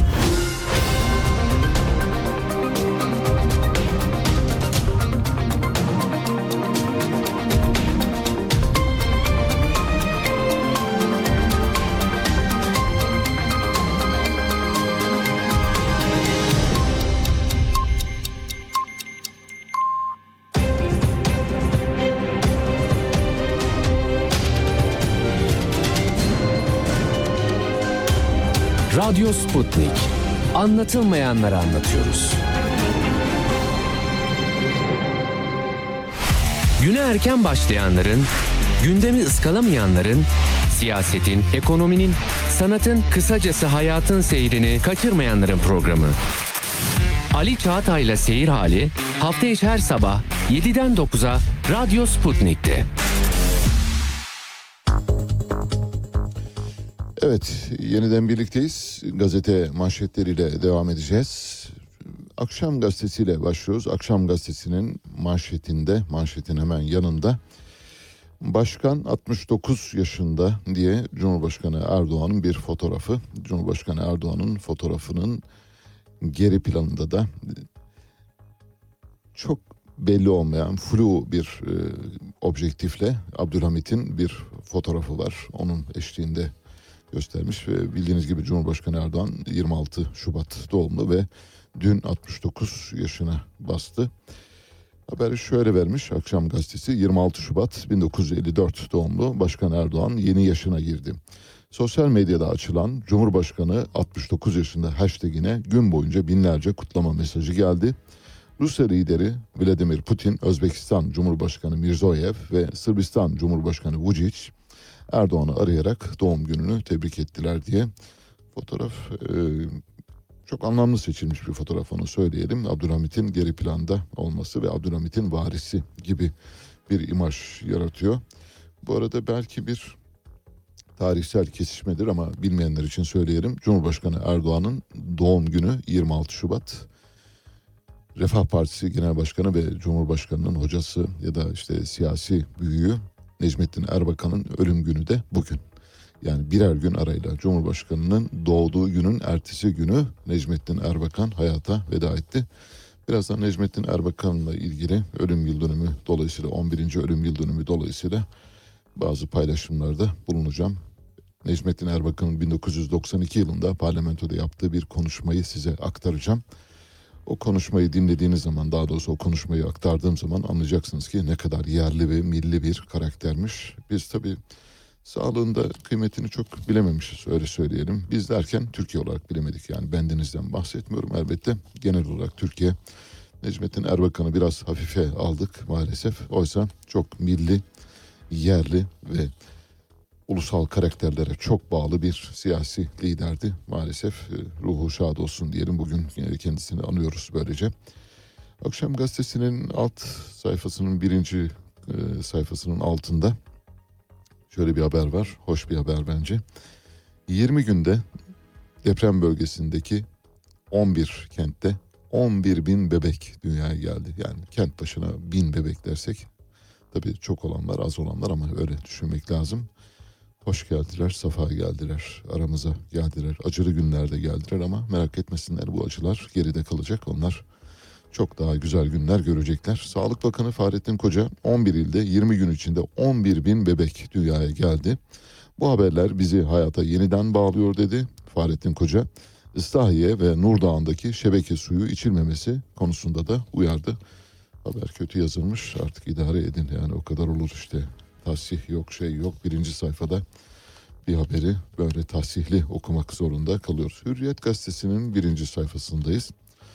Hürriyet gazetesi birinci sayfasında elbette depremle ilgili gelişmeleri vermiş ama birinci sayfasında bu tıpkı Kızılay depremin üçüncü gününde tüzüğünü değiştirip paramızı nasıl kullanacağız haberi yapar gibi Hürriyet de birinci sayfasında Kanal D'deki bir diziyi anonsluyor. Böylesi bir günde diziyi anonslayarak yani buna birinci sayfada yer verecek kadar gerçeklerden uzaklaşmış bir gazetecilik anlayışından bahsediyoruz maalesef. Söyleyelim Kanal D'nin yeni dizisi Veda Mektubu güçlü kadrosu ve iddialı senaryosuyla bu gece izleyiciyle buluşuyor. Nurgül Yeşilçay, Selim Bayraktar, Rabia Soytürk, Emre Kıvılcım gibi isimlerin rol aldığı dizide Mehmet'le Aslı'nın gerçek bir olaya dayanan aşk hikayesini seyredeceğiz diyor. Evet böylesi bir ortamda hani hakikaten söyleyecek şey bulamıyorum. Depremin ortasında birinci sayfada bir diziyi anons etmek nasıl bir akıldır, nasıl bir akıl tutulmasıdır, nasıl bir anlayıştır bunu anlamakta çok zorlanıyoruz. Yine birinci sayfada çok evet, hüzün verici bir haber var. Ukrayna'dan savaştan kaçan gelen bir aile var. Anne ve iki çocuğu. Muhtemelen yalnız yaşıyor anne. İki çocuğuyla birlikte enkaz altında kalmış. Çok hoş bir fotoğraf. Eğer e, Harun bulabilirse bu fotoğrafı Hürriyet'in birinci sayfasında. Böyle şipşirin bakan iki tatlı çocuk. Saçlarını özenle taramışlar. Anneleri taramış muhtemelen. Kameraya çok hoş bir poz vermişler. Şöyle diyor. Ukrayna'dan kaçıp Türkiye'ye sığınan Yulia Petrov iki çocuğuyla depremde hayatını kaybetti. Asker olan eşini Ukrayna'da eşi varmış bu arada affedersiniz. Asker olan eşini Ukrayna'da bırakan Yulia Petrov Hatay Antakya'da bir yıkımın yanına yerleşti. Yakınının yanına yerleşti. Kaldıkları bina yıkılınca Petrov ailesi enkazın altında kaldı. Ailesinden haber alamadığı için Türkiye'ye gelmeye hazırlanan Petrov'un eşi acı haberi 14 Şubat'ta aldı.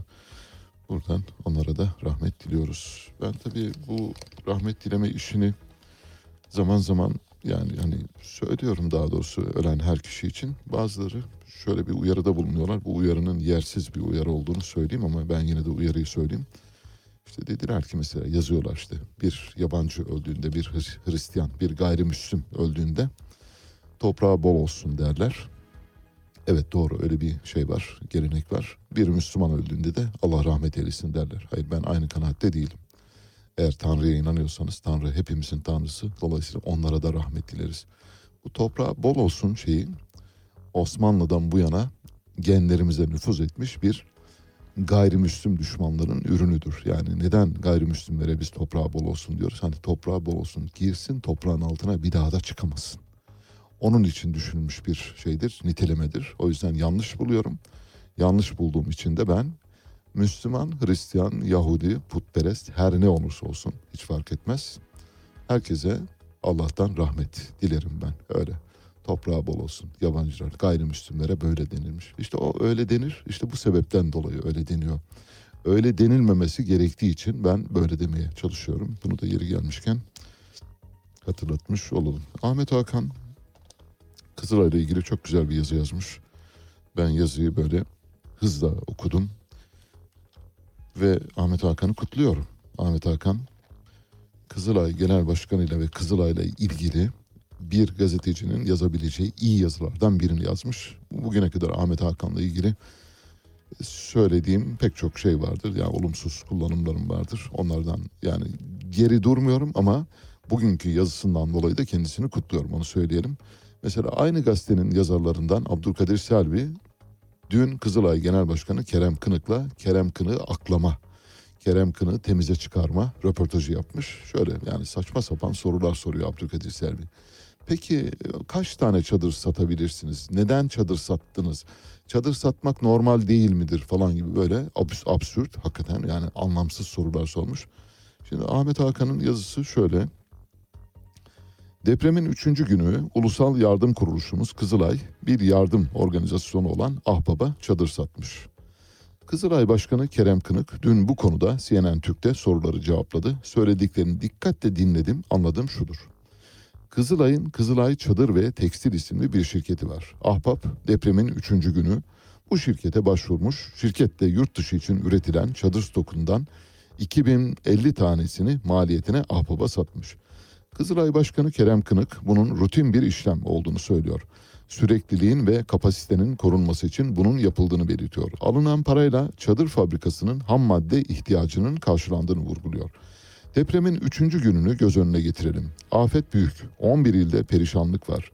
Enkazlardan canlılar kurtarılıyor. Barınma için acil çadıra ihtiyaç var. Millet perişan, göz gözü görmüyor. Böyle bir ortamda Kızılay'ın çadır şirketinin kendisinden çadır isteyen ahbaba ver parayı al çadırı ilişkisine girmesi yadırgatıcı diyor Ahmet Hakan. Normal zamanlarda bu tür işlemler rutin işlem olarak görülebilir ama söz konusu zaman normal bir zaman değil ki. Afetin en zirve yaptığı bir günden bahsediyoruz. Böyle bir günde eldeki tüm çadır stoklarının acilen deprem bölgesine sevk edilmesi gerekmez mi? 2050 çadır ne diye elde tutuluyor? Yurt dışı için hazırlanmış çadır stoku diyor. Ülke 100 yılın en büyük felaketine maruz kalmış, yurt dışıymış, stokmuş. Hiç bakılmaz. Acilen deprem bölgesine sevk edilmez mi? Olayı aşağı yukarı şöyle gerçekleşmiş anladığım kadarıyla. Bana çadır ver dağıtayım diyen Yardım Derneği Kızılay tarafından eli boş gönderilmek istenmemiş. Akla yurt dışı için hazırlanmış 2050 çadır gelmiş ve derneğe o verilmiş. İyi güzel de tam da o anda para ilişkisine girilmesi de neyin nesi? Gün rutin işlem yapma günü değil ki diyor Ahmet Hakan. Ahmet Hakan'ı bu yazısından dolayı kutluyorum. Kendisiyle ilgili bugüne kadar söylediklerimin bir bölümünü geri alıyorum. Gerçekten müthiş. Hürriyet Gazetesi'nde ve Hürriyet Gazetesi'nin genel yayın yönetmenine yakışır bir yazı yazmış. Ve gazete bu yazının hakkını vermiş. Birinci sayfadan anonslamış. Ama Abdülkadir Selvi'nin yazısını da merak edenler okuyabilirler. Abdülkadir Selvi de ne yapıyor? Kerem Kınığı aklama, Kerem Kınığı dezenfekte etme, Kerem Kınığı temizleme, Kerem Kınığı arıtma haberleri yapıyor. İşte örnek burada eğer iyi gazeteci iseniz iyi gazetecilik böyle günlerde belli olur. Şimdi Kerem Kınık mesela Ahmet Hakan'a otursun yanıt versin. Şimdi yazsın mesela desin ki çünkü hiçbir savunacak yanı yok. Ahmet Hakan her şeyi yazmış. Diyor ki tamam olabilir. Bu bir yurt dışı stoğu. 2050 tane çadırınız var elinizde. Ama birader sen 2050 çadırı neye tutuyorsun? Kim için tutuyorsun? Yurt dışı stoku nedir? Senin ülkende tarihsel olarak belki de son 200 yılda dünyada görülen en büyük deprem görülmüş ve sen bu en büyük depremde bile 2050 tane çadırım benim orada kalsın yurt dışına göndereceğim. O yurt dışı stoku diye göndermiyorsun. Bu palavra. Böyle bir şey olamaz. Bu tamamen Kızılay'ın ne kadar ticari amaçlarla hareket ettiğini, Kızılay'ın paradan para kazanma saltanatını sürdürdüğünü, Kerem Kın'ın da dakika geçirmeden istifa etmesi gerekirken bütün havuz medyasını dün tek tek dolaşarak hepsinde kendine aklama zeminleri bulmasını anlamakta çok zorlanıyoruz. Gerçekten bu olacak şeydi. Şu an itibariyle Kızılay'da tavandan tabana yani gönüllüler de dahil olmak üzere herkesin işini bırakması lazım. Herkesin istifa etmesi lazımken bunlar oluyor. Sonra dönüyor Kerem Kınık diyor ki bu normal bir şeydir. Biz onlara maliyetine verdik. Maliyetine vermemişsiniz. KDV kesmişsiniz. Katma değer beyannamesi kesmişsiniz. Katma değer kesmişsiniz. Katma değer varsa işin içinde işin içine ticaret giriyor demektir. Eğer katma değer olmasaydı o bağış olarak verilebilirdi. Ki bağış olarak vermeniz lazım. Ahbap'ın çadır alabileceği başka bir kaynak yok. Zaten olamaz.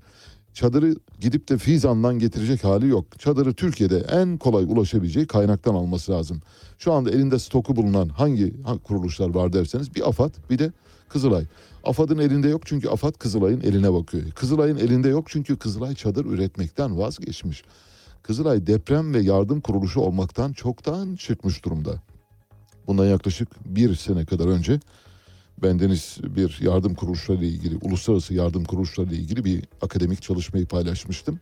Ve orada yardım kuruluşlarının gerçekte yardım kuruluşu olmadığını, yardım kuruluşlarının o yardım kuruluşunda çalışanların ekmek teknesi olduğunu, arpalı olduğunu, onların orada yuvalandığını söylemiştim. Bu yüzden yardım kuruluşlarına mümkün olduğu kadar yardım yapmayınız demiştim. Bazı izleyicilerimiz çok tepki göstermişti. Yardım kuruluşlarını bu kadar da kötülemeyin demişlerdi. İşte gün geldi, bugün geldi. Mesela dün söylediklerimin bugün Kızılay'a ne kadar oturduğunu düşünüyor musunuz? Oturuyor. Başka bir şey daha söylemiştim. Dedim ki mesela ben kanımı akıtırım Kızılay'a bağışlamam. Giderim hangi hastanede kim varsa eğer bir hastaneden anons edilmişse sosyal medyada yayınlanmışsa giderim o hastaneye o kanımı o hastanede bizzati hasta yakınına onun gözü önünde veririm. Ama Kızılay'a vermem dedim. Bak işte görüyorsunuz bu Kızılay o Kızılay. Bu Kızılay kanları da satıyor. Bu Kızılay çadırları depremin birinci gününde deprem depremin birinci günde çadırları satma gafletinde bulunuyor. Ve bunu şimdi düzeltmeye çalışıyor. Yani zırva tevil götürmez. Neresinden düzelteceğiz? Bunun düz, düzeltilebilecek bir yanı yok. Ama işte gazeteler şu anda havuz medyasının bir kanadı Kerem Kınık'ı korumak için ben Cumhurbaşkanı'nın gereğini yapacağını düşünüyorum şahsen ama geç ama er ama geç yani. Çünkü bu hakikaten üzeri örtülebilecek bir skandal değil. Bu tarihsel büyük bir skandal. Ötekini ayrıca konuşmaya hiç gerek görmüyorum. Depremin üçüncü gününde Kızılay sermaye piyasaları kuruluna başvurarak tüzüğünü değiştirip parasını nasıl kullanacağını, parasını nasıl daha fazla getiri sağlayacak enstrümanlara yönlendirebileceğini yapıyor. Buna girişiyor. Depremin üçüncü günü. Tüzük değişikliği yapıyor. Dikkatinizi çekerim. Çadırı ahbaba satıyor. ve parasını nasıl kullanacağı konusunda arayışlara giriyor depremin üçüncü gününde. Dehşet verici bir tablodan bahsediyoruz. Hani bunun mesela bir gerçeküstü film olarak yazılması halinde ve çekilmesi halinde böyle bir şey olmaz dersiniz. Bu kadar da olmaz canım yok hani o kadar da değildir dersiniz işte o kadar da değildir dediğimiz her şeyin olduğu bir dönemden geçiyoruz maalesef. Sabah gazetesindeyiz. Sabah gazetesinde Mehmet Barlas'ın köşesi şöyle başlıyor. Şimdi Mehmet Barlas e, yani dünyadan bir haber yaşıyor ben size söyleyeyim. 55 yıllık dostum Can Paker'in kaybı nedeniyle arayan Başkan Erdoğan yeni şehirler kuracağız sözünü tekrarladı. 20 yılda ne felaketler atlattık verdiği tüm sözleri tuttu diyor. Şimdi bir cümle içinde iki şey yapıyor. Bir defa Can Paker'in ölümünü paylaşıyor. Can Paker bildiğiniz gibi e, Mehmet Barlas'ın kayınçosu, kayınbiraderi. Dolayısıyla onun ölümünü anonsluyor bu arada.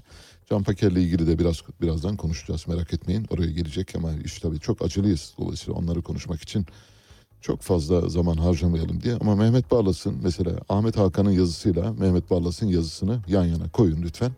Birlikte okuyun. Bakın bakalım hala Hürriyet gazetesinde hala bir damar var yani. Hala Hürriyet gazetesinde gazetecilik yapılan bir damar olduğunu görüyorsunuz. Ama Sabah gazetesinin bir paçavraya döndüğünü sadece bugünkü manşetine bakarak bile anlayabilirsiniz. Böylesi bir günde Sabah gazetesi baş yazarı nelerden bahsediyor? Başkan bana başsağlığı diledi diyor böyle bir günde ve bir cümle içine Can Paker'in akrabalığını sokuyor. Bir cümle içine Cumhurbaşkanı'na işte işmar ediyor. Bir cümle içinde Cumhurbaşkanı'nın sözlerini tutan bir insan olduğunu yani hani böyle bir cümlede neredeyse her şeyi böyle bir draje gibi tek bir şeyle bize yutturmaya çalışıyor. Sabahın birinci sayfasında Şebnem Bursalı'nın bir yazısı anons ediliyor. Seçimlerle ilgili yazmış. Şöyle diyor. Oy kullanma yeri ile kurallar geçerli. Seçim takvimi başlayınca birinci ve ikinci adresler belirlenecek. Yüksek Seçim Kurulu kesin listeyi, Mernis'teki bilgileri neyse ona göre ilan edecek. AFS'deler belirledikleri adreslerde oy kullanacaklar diyor. AFS'deler yani nerede olursa olsun Türkiye'nin neresinde olurlarsa olsunlar oy kullanıcı kullanabilecekler. Cumhuriyet Gazetesi'ndeyiz. Cumhuriyet'in birinci sayfasında manşette cihatçıya var, yurttaşa yok. Çadır meselesini büyük bir haber haline getirmiş Cumhuriyet. Hemen birinci sayfanın eteğinde de Cumhuriyet Halk Partisi sözcüsü Faik Öztürk'ün bir e, demecine yer vermiş. Bildiğiniz gibi dün Kemal Kılıçdaroğlu Cumhurbaşkanlığı seçimi konusunda partisinden tam yetki aldı. Yani bundan böyle partiden herhangi bir kişinin görüşüne başvurmadan çünkü onların görüşlerini aldı. Kimi aday gösterecekse, kendi aday olacaksa kendisi, kendisi değil de başka birini aday gösterecekse, altılı masadan birini aday gösterecekse onu bütün iradesini kullanabilecek durumda. Parti iradesini Kemal Kılıçdaroğlu'na teslim etmiş durumda. Faik Öztürk de bununla ilgili konuşuyor. Diyor ki Cumhuriyet Halk Partililerin gönlündeki aday genel başkanımızdır. Millet İttifakı çıkaracağı adayın arkasında duracaktır. Milletimize bundan daha güçlü bir taahhüt olamaz diyor Faik Öztürk. Hani ne derler? Ne derler? Koyun can derdinde, kasap et derdinde. Mehmet Barlas'ın durumu bu. Faik Öztürk'ün durumu da o. Şebnem Bursalı'nın durumu da o maalesef. Bunların konuşulması bile ayıp. Ayıp değil, utanç verici maalesef. Yeni Şafak birinci sayfasında Adil Kara İsmailoğlu'nu konu alan bir haber yapmış. Şöyle diyor. Adıyaman'a konteyner çarşı yapılacak. Nasıl? Buradan Adıyamanlara duyuruyoruz. Müjdemiz var. Artık bir konteyner çarşınız olacak. Adıyaman'ın ihtiyacı şu anda çarşı mı? Ben size soruyorum. Adıyaman'ın ihtiyacı çadır, Adıyaman'ın ihtiyacı soba, Adıyaman'ın ihtiyacı gıda, su, tuvalet, kıyafet, Adıyaman'ın ihtiyacı bunlar. Yani mesela bunların böylesi zaman işte bu da koyun et derdinde, e, can derdinde, kasap et derdinde meselesinin bir yansıması bence. Haber şöyle, Adıyaman'daki çalışmaları Ulaştırma ve Altyapı Bakanı Adil Kara İsmailoğlu koordine ediyor. Yeni Şafak'ın sorularını cevaplandıran Kara İsmailoğlu, şehirde göçü önlemek ve geri dönüşleri sağlamak için projeler hazırladıklarını anlattı ve konteyner çarşı kurulacağı bilgisini verdi. Burada ekonomik hareketliliği tekrar sağlayıp gidenleri geri getirmemiz gerekiyor.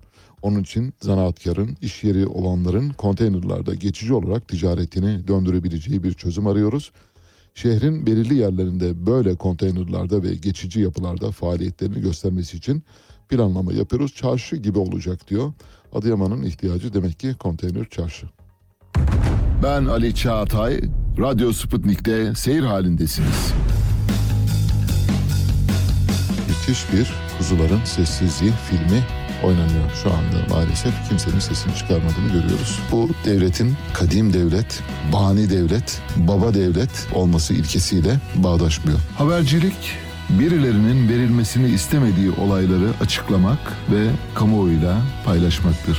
Bu kapsamın dışında kalan olayları vermek habercilik değil, halkla ilişkiler faaliyetidir. George Orwell Ali Çağatay'la Seyir Hali hafta içi her sabah 7 ile 9 arasında Radyo Sputnik'te. Evet yeniden birlikteyiz. Yeni Şafak'tan bir başka haberle devam edeceğiz. Sonra diğer gazetelere bakacağız. Yeni Şafak'ın birinci sayfasının altında otoda yedek parça sıkıntısı diyor. Hatay, Kahramanmaraş, Adıyaman ve Malatya'daki otosanayi siteleri yıkım nedeniyle tamir hizmeti veremiyor. Binlerce aracın kullanılamaz hale geldiği bölgede ayakta kalan otosanayi siteleri ise yedek parça yetersizliği nedeniyle ihtiyaca yetişemiyor. Türkiye'nin otomotiv filtre üretiminin %65'ini yapan Hatay'daki 14 filtre fabrikasının da bir an önce üretime başlaması gerekir diyor. Bir gün gazetesindeyiz. Bir gün gazetesinin birinci sayfasından iki haberi paylaşacağız sizinle. Bir haber Kızılay'la ilgili çadır satmayı tercih ettiler diyor. Bir gün gazetesinin e, manşetinde yer alan manşet altında yer alan haberde. Kızılay'ın eski yönetim kurulu üyesi Sabahattin Tezdi şu sözlerle kuruma yüklendi. Van depremi olduğu zaman her ilde depolarda 100-120 bin adet çadır bulunuyordu. Dikkatini çekelim 100-120 bin adet. İşte benim söylediğim sayıya geliyor. Yani bu toplamda 500 bin kişiyi barındırabilecek acil durum stoğu Kızılay'ın bu kadardır. Minimum 100-120 bin adet. Ee, Ben bu veriyi tabii bilmeden söyledim ama şu andaki veri beni doğruluyor. Kızılay yöneticisinin bu verisi. Dolayısıyla 500 bin kişiyi barındırabilecek çadır stoğuna sahip olması gerekirken elinde sıfır stokla depreme giren Kızılay'dan bahsediyoruz. O sıfır stoğun 2050 adedini de güya yurt dışı stoğu diye tutuyor. Öyleyken getirip ahbaba tanesi 22 bin liradan satıyor. Neredeyse bir apartman kirası fiyatında. Şöyle diyor Sabahattin Tezdi. Van depremi olduğu zaman her ilde depolarda 100-120 bin adet çadır bulunuyordu. Kızılay şirketleştirildiği için stoklar kalmadı. Çadırlar satılmaya başlandı. Böyle bir felakette ahbaba satılan çadırların yurttaşlara ulaştırılması gerekiyordu. Ancak Kızılay bu çadırları halka ulaştırmak yerine satmayı tercih etti. Türk Eczacıları Birliği Başkanı onlara da biliyorsunuz Kızılay çadır sattı. 6 adet çadırı yani seyyar eczane yapmak üzere istedikleri çadırları sattı. Türk Eczacılar Birliği Başkanı Arman Üney yaşananları şöyle aktardı. Kızılay bize kendilerinin çadır temini yapan bir iştirak şirketinin olduğunu söylemişti. Konteyner temininde zorlanınca Kızılay bize istediğimiz özelliklerde 5 tane 76 metrekarelik çadır olduğunu söyledi. Biz de aldık. Bazı kuruluşlar bize bağışta bulundu. Kızılay'ın iştirakinden 5 çadır aldık. Ödemesini de yaptık. Doğrudur diyor. Evet herkes parayı veriyorsun. Para peşin, kırmızı meşin. Veriyorsunuz, alıyorsunuz. Kızılay bir deprem yardım ya da sosyal yardım örgütü değildir. Kızılay bir şirkettir. Üstelik de vahşi bir şirket söyleyeyim size. Birkaç gün sonra sizinle bu bir yıl önce paylaştım. Sivil toplum örgütleri nedir ne değildir konulu akademik çalışmayı yineleyeceğim. O akademik çalışmayı yinelediğim zaman hani böyle yardım yaparken nereye vereceğinizi çok iyi hesaplamanız gerektiğini düşünüyorum. Hani elinizin titremesi lazım yardım yaparken bu tür kuruluşlara yardımcı olurken. Evrensel Gazetesi'ndeyiz. Evrensel Gazetesi'nin birinci sayfasında 20 gündür çadır sorunu çözülmedi diye bir haber var. Hatay'da evleri depremde hasar gören çok sayıda köylü çadır ihtiyaçları karşılanmadığı için yangın riskini göze alarak sera çadırlarda kalıyor. 20 gündür çadır verilmemesine tepki gösteren bir köylü bütün aile, yaşlı, çoluk çocuk aynı yerde yaşıyor. Sera çadırlarında kalıyorlar dikkatinizi çekerim. Adıyaman'da çadır sayısı ihtiyacın çok uzağında Ee, ama Adıyaman'a biliyorsunuz konteyner e, bir çarşı yapıyor Adil Kara İsmailoğlu. İhtiyaç yok çünkü konteyner çarşı. Önce onu yapacaksınız. Çadır sonra önemli değil. Ee, çadır hallederiz. O, o, o iş bizde merak etmeyin diyor. Adıyaman'da çadır sayısı ihtiyacın çok uzağında. Sarıharman'da çadır temin edilemeyen depremzedeler deprem riskine rağmen hasarlı evlerde kalıyor. Depremzedeler ilk gününden bu yana çadır, su, elektrik ve hijyen malzemelerine erişimde sorun yaşadıklarını aktarıyorlar diyor Evrensel Gazetesi birinci sayfasında. Milliyet Gazetesi Milliyet'in birinci sayfasında bir haber var. Bu haberden sonra Milliyet'in birinci sayfasını hazırlayan kişinin bugün veda etmesi gerektiğini düşünüyorum. Birinci sayfada bu haberleri son edit eden editörün muhtemelen e, işe gelmemesi gerekir bence. Yani gitsin bence başka bir yere. Çünkü dün Beşiktaş maçında seyirciler sahaya on binlerce oyuncak attılar. Böyle sahanın dört bir tarafı oyuncaktan oluşan bir halıya dönüştü. Milliyet gazetesi bu haberi şöyle görmüş. Birinci sayfadan haberi paylaşıyorum. Tribünden sahaya yüreklerini attılar. Beşiktaşlı taraftarlar Antalya Spor maçında kronometre 4.17'yi gösterdiğinde binlerce kaşkol, bere ve peluş oyuncağı depremzede çocuklar için sahaya fırlattı. Çocuklar hep gülsün diyen taraftar sahaya adeta yüreklerini attı. Son derece duygusal anların yaşandığı dakikalarda çok sayıda kişi gözyaşlarını tutamadı. Golsüz biten maçın ardından statta bir başkadır benim memleketim şarkısı çalındı. Şimdi bugün Milliyet Gazetesi'nde büyük bir tartışma vardır. Abi bu haberi niye içeriye sokmadık? Neden dışarıda verdik? İçeride verseydik kimse görmeyecekti. Bak dışarıdan verdiniz. Sen maçı seyrettin mi abi? Seyretmedin. Ya gördün Devlet Bahçeli bu yüzden istifa etti biliyor musun? Ha öyle mi? Hay Allah bilmiyorum. Vallahi bir basiretim bağlandı abi bilmiyorum işte yaptık verdik. Birinci sayfadan bunu çocuklar gibi şendik haberi başlığıyla veriyor neredeyse. Dolayısıyla bir gaflet uykusu muhtemelen gazetede bugün bir kol kesme faaliyeti yapılacaktır. Milliyet e, egzantrik başlıklar atma konusunda depremin başından bu yana bir uğraşı içinde onu sürdürüyor. Milliyet'in manşeti şöyle fay değil pay hattı. Nasıl? Artık kafiyeler yapıyor kelime oyunları akrostişlerle haber yapıyor çekici başlık atalım abi. Böyle çe- çekici ve çarpıcı başlık atalım. Milliyetin yazı işlerinde büyük bir sorun var söylüyorum size. Bugün Milliyet'in yazı işlerinde bir kol kesme faaliyeti olacaktır. Şöyle haber, Hatay'da yıllar içinde kentsel dönüşüme giren 525 binanın sadece 6'sı deprem yönetmeliğine uygun çıkmış. İncelenen her 3 binadan birinde korozyon saptanmış. Depremde yerle bir olan Hatay'da 4 yıl önce İskenderun Teknik Üniversitesi İnşaat Mühendisliği bölümünden Profesör Murat Bikçe ile Nilay Sabahoğlu'nun yaptığı araştırmada kentsel dönüşüme girmiş binaların beton numuneleri incelendi. Her üç yapıdan birinde korozyon tespit edilirken sadece 16 yapının beton basınç dayanımının standartlara uygun olduğu saptandı. Bu binaların yaşı, projeleri, beton basınç dayanımı, donatı tipi ve korozyon oranına yönelik tespit ya da testlerde 25 yapıdan sadece %6.4'ünün projesinin olduğu belirlendi. 1 Nisan 2019'a kadar 6306 sayılı kanun kapsamında riskli yapı olarak değerlendirilerek kentsel dönüşüme girmiş 525 binanın altısının yönetmeliğe uygun yapıldığı tespit edildi. Fay değil pay attı. Evet kafiyeli başlıklarla Milliyet Gazetesi'ni de böylece geçmiş olduk. Akit Gazetesi Akit Necmettin Erbakan'ı anıyor. Çok güzel bir şey yapmış bence sür manşetinde. Necmettin Erbakan'ın bir namaz sırasında semaya açılmış elleriyle bir fotoğrafını paylaşmış. Siyasetin hocası dualarla anılıyor diyor Akit Gazetesi. Türkiye'nin bugünlere gelmesinde emeği olan Müslümanların siyaset sahnesinde söz sahibi olması için büyük çaba sarf eden milli görüş lideri Profesör Doktor Necmettin Erbakan ahirete irtiharinin 12. seneyi devriyesinde rahmetle anılıyor. Siyasetin hocası rahmetli Necmettin Erbakan iman varsa imkan vardır diyerek ağır sanayi hamlesi başlatarak çok sayıda projeyi hayata geçirdi.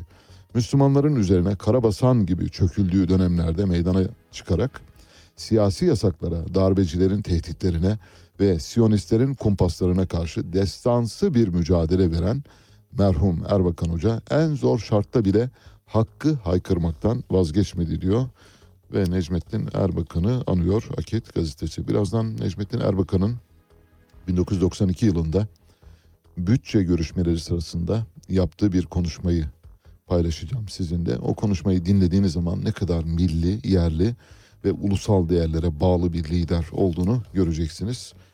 Buradan kendisine rahmet diliyoruz. Akit Gazetesi'nin birinci sayfasında bir haber var. O da Ekrem İmamoğlu ile ilgili. Şöyle diyor e, Akit, Ekrem nutuk atıyor, Kiptaş evleri boş yatıyor. İşte bu siyasilere ya da kişilere ön adıyla seslenme geleneği maalesef geçmişte Tan Gazetesi, Bulvar Gazetesi gibi gazetelerin başvurduğu yöntemlerde Akit bunu sıkça yapıyor maalesef. Bu doğru bir gazetecilik değil onu söyleyelim. Haberde şöyle göreve geldiği 4 yılda İstanbul'u borç batağına saplayan toplu ulaşımı iflasa sürükleyen CHP'li Ekrem İmamoğlu'nun deprem bölgelerinde nutuk atarken yönettiği İBB'nin iştiraki Kiptaş'a ait yüzlerce boş durumdaki konutu depremzedeleri aşmaması vatandaşların tepkisini çekiyor. Peki Ekrem İmamoğlu ile ilgili bu kadar böyle özenli haberler yapan Akit Gazetesi acaba Kızılay'la ilgili tek bir haber yapmış mıdır? Hayır. Şöyle var hayır demeyelim bir tane haber var. Kerem Kınık'ı savunan birinci sayfadan bir haberi var ama ne olup bittiğine dair en ufak bir haberi yok. Şöyle demiş Kerem Kınık, ahbapla işbirliği ahlaki, akılcı ve yasaldır. Türk Kızılay Genel Başkanı Ke- Kerem Kınık, Ahbap Derneği'nin Kızılay'ın iştirakinden çadır satın almasıyla ilgili olarak yaptığı açıklamada işbirliğinin akılcı ve yasal olduğunu ifade ederek aksini iddia eden ya meseleyi anlamamış ya da kötü niyetlidir. Mesela bunu yapan Akit'in şöyle bir iddia var. Bu iddia üzerine Kerem Kınık bunu dedi diye dese ona bile razıyım ama onu bile demiyor. Öylesine üstün körü bir haberle geçiştiriyor. Milli Gazete bugünün tamamını Necmettin Erbakan'a ayırmış. Birinci sayfasında Necmettin Erbakan'ın bir fotoğrafı var. Tam sayfa basmışlar. Profesör Doktor Necmettin Erbakan hocamızı hicretinin 12. seneyi devriyesinde rahmetle anıyoruz diyor. Her yerde, her halde ve her meselede mutlaka İslam'a göre yani İslamca düşünmek zorundayız. Akıl imanın ve İslam'ın emrinde en büyük nimettir. Nefsin ve şeytanın elinde ise sebebi felakettir diye Necmettin Erbakan'a ait bir aforizmayla bitirmişler. Böylece bunu bir kez daha hatırlatalım. Cumhurbaşkanının doğduğu günün ertesi günü Necmettin Erbakan'ın ölüm günü. Cumhurbaşkanı doğduktan bir gün sonra Necmettin Erbakan'ın ölüm yıl dönümü olduğunu hatırlatalım. Peş peşe gelen iki tarih sadece. Bir, yani bir kesişme herhangi bir sebeple söylemiyorum. Herhangi bir anlamda yüklemiyorum. Sakın öyle düşünmeyin lütfen. Necmettin Erbakan şöyle bir şeyde bulunmuş. Şimdi Ege'cim altına böyle bir şey müziği verirsen tempolu bir e, Erbakan Türk çıkarlarını ve Amerikan e, çıkarlarını konuşturduğu bir konuşma yapıyor. Amerika'nın Irak'ı işgaliyle ilgili ortaya çıkan durumu değerlendiriyor. Arkasında o olursa metni daha iyi e, ifade edebilirim diye düşünüyorum. 1992 yılında Türkiye Büyük Millet Meclisi'ndeki bir bütçe konuşmasında Türkiye üzerine oynanan büyük oyunlara ve emperyalist Kürt devletine dikkat çekiyor. Konuşmasını tırnak içi olarak ifade edeceğim size. Şöyle diyor. Riyad'da bir gazetecimize şunları söylüyor Amerikalı albay. Eli harita üzerinde diyor ki işte Kürt devleti burada kurulacak. Savaş bitecek. Saddam çökmüş olacak. Daha Körfez Harbi bitmemiş. Harpten önce söylüyor adam. Saddam çökmüş olacak. Bu yörede devlet kalmayacak. Devlet otoritesinden yoksun bir boşluk doğacak. Kürtler bir devlet kurarak buradaki boşluğu dolduracaklar. Belki de Türkiye'den toprak isterler. Türkiye bunu kabul etmeyeceğini açıklamış bulunuyor denildiği zaman kendisine o zaman çarpışacaksınız diyor. Şimdi tekrar kendisine deniyor ki Türkiye'nin düzenli orduları, silahları, topları, zırhları, tankları, uçakları, füzeleri var. Böyle bir güce nasıl karşı koyarlar? Hem gerek İran, gerek Suriye, Irak'ın toprak bütünlüğü için açık tavır koymuş bulunuyorlar. Onların da bölgede bir Kürt devleti oluşmasına göz yumacaklarına nasıl ihtimal veriyorsunuz denildiği zaman Amerikalı yarbayın söylediği sözler şunlar. Irak'ın kuzeyindeki Kürtler de yakında çok silaha sahip olacaklar. Saddam'ın bıraktığı silah onlara kalıyor. Belki Türkiye'de sizinkilerden bile ileri silahları olacak. Uçakları, tankları, füzeleri. zırhlıları, helikopterleri, havalimanları vesaire. Ne zaman söyleniyor bu sözler? Körfez Harbi'nin başında. Daha Körfez Harbi yapılmamış. Muhterem milletvekilleri, aziz milletimizin evlatları, bu okuduğum vesika neyi gösteriyor? Amerika, dış güçler, İsrail bütün bu olayların hepsini planlı olarak yapıyor. Onların uzun vadeli planları var. Batılı ajanlar cirit atıyor. Onların bu uzun vadeli planları var da bizim kısa, orta ve uzun vadeli milli planlarımız nerede? Kim yapacak bunları ve yapması icap edenler bir plan sahibi olmadıkları gibi sadece onların planlarına alet oluyorlar. Bak onlar Orta Doğu'da Müslüman ülkeler arasında işbirliği olmasın. Türkiye Suriye ile, Türkiye Irak'la, Türkiye İran'la çatışsın istiyorlar ve bunu gerçekleştiriyorlar. Öyleyse bu emperyalizmin ve siyonizmin planını bozmamız lazım. İmza Recep Necmettin Erbakan 1992 Türkiye Büyük Millet Meclisi'ndeki bütçe konuşması. E, zaten süreç Osman Kavala'nın tutukluluğunun sürdürülmesi üzerine kurulmuş. Aynen. Bu tutukluluk devam etmesi için hukuka karşı verilen bir mücadele haline girmiş durumda. Merkez Bankası'nın son aylarda izlemiş olduğu para politikası doğrudan enflasyonda bu sıçramaya yol açtı. E, yani ve de, devamı da gelecek. ülkeyi aslında öyle yönetiyorlar ki adeta koca bir survivor oyunu gibi. Bugün için önemli olan husus Türkiye'de bu sistemin değişmesidir. Bu sistem yani Cumhurbaşkanlığı hükümet sistemi Evet. maalesef uygulama aşamasında kağıt üzerinde durduğu gibi durmadı. Ali Çağatay'la Seyir Hali hafta içi her sabah 7 ile 9 arasında Radyo Sputnik'te. Evet e, saat tam e, 9'a çeyrek kala bir telefon bağlantımız olacak. Telefon bağlantımızı Doktor Köksal Holoğlu ile yapacağız. Doktor Köksal Holoğlu Türkiye Sağlık Turizmi Geliştirme Konseyi Başkanı aynı zamanda Romatem Hastaneler Zinciri'nin kurucusu. Romatem ro- adından da anlaşılacağı gibi romatizma ve fizyoterapi konusunda uzman bir e, sağlık zinciri.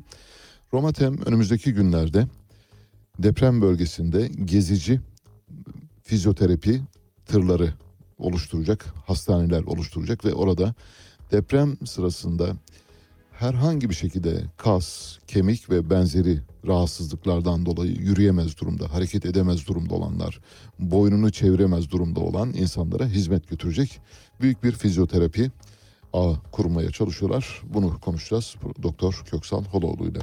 Şimdi bugünlerde olup bitenlere Kızılay'ın bu yol açtığı skandala rağmen eğer siz hükümet istifa diyemiyorsanız bu sizin sorununuz. Bence diyebilirsiniz çünkü Isparta Cumhuriyet Başsavcılığı'nın bu konuya ilişkin verdiği bir karar var. Daha doğrusu mahkeme savcılığın başvurusu üzerine mahkemenin verdiği bir karar var. Bu karar uyarınca şöyle diyor. Yukarıda açık kimliği bulunan geçiyorum oraları.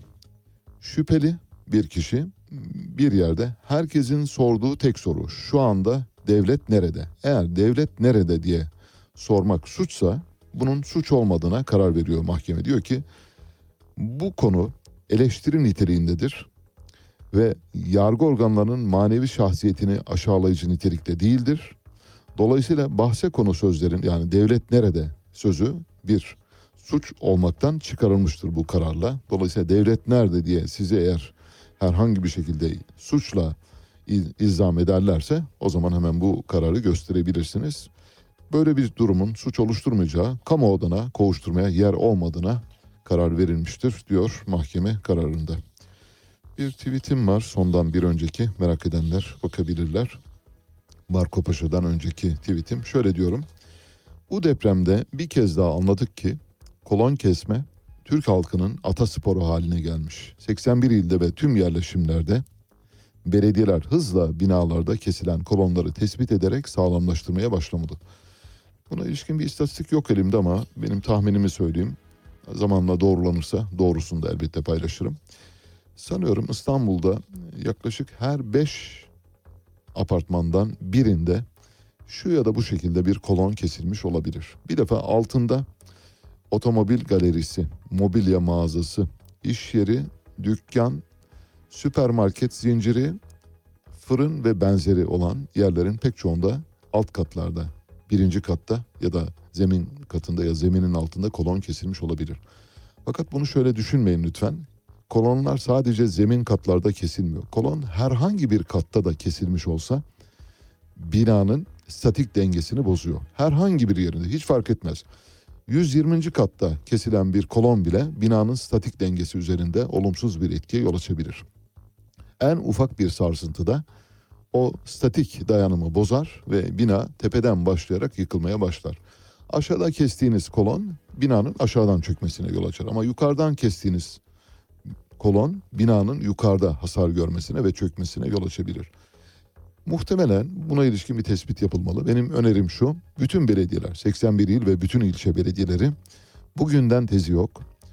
Bölgelerindeki bütün binaları tek tek ellerindeki mimari projelerle her apartmana girdiklerinde örneğin işte Gebze Sokak, e, Kuzu Apartmanı diye giriyorsunuz. Elinizde şey olacak ve giden belediye görevlisinin o binanın mimari planı olacak. O mimari plana basacak, bakacak. Diyecek ki tek tek bütün bütün daireleri dolaşacaklar ama. Burada bir kolon vardı nerede diye. Örneğin ev sahibi benim haberim yok diyecek mesela. Benden önce kesmiş. Hop ondan öncekini bulacaksınız ya da kiracı benim haberim yok ev sahibi kesmiş olur. Hop ev sahibine gideceksiniz. Ev sahibi değil başka biri kesmişse ona gideceksiniz. Orayı herhangi bir amaçla kullanan, iş yeri olmak üzere kullanan birisi kesmişse ona gidecek. Şimdi şu anda iddia ediyorum ben. Türkiye'deki en büyük sır, en büyük sır kesilen kolonları saklamaya ilişkindir. Şimdi herkes tir tir titriyor kolonu kesenler. Çünkü kolonu kesen kişi bunun büyük bir suç olduğunu bu depremle fark etti. Dolayısıyla bu büyük suçu işlemiş olmaktan dolayı başına nelerin gelebileceğini bildiği için herkes suspus. Herkes en büyük sırrını mezarına götürecek göreceksiniz.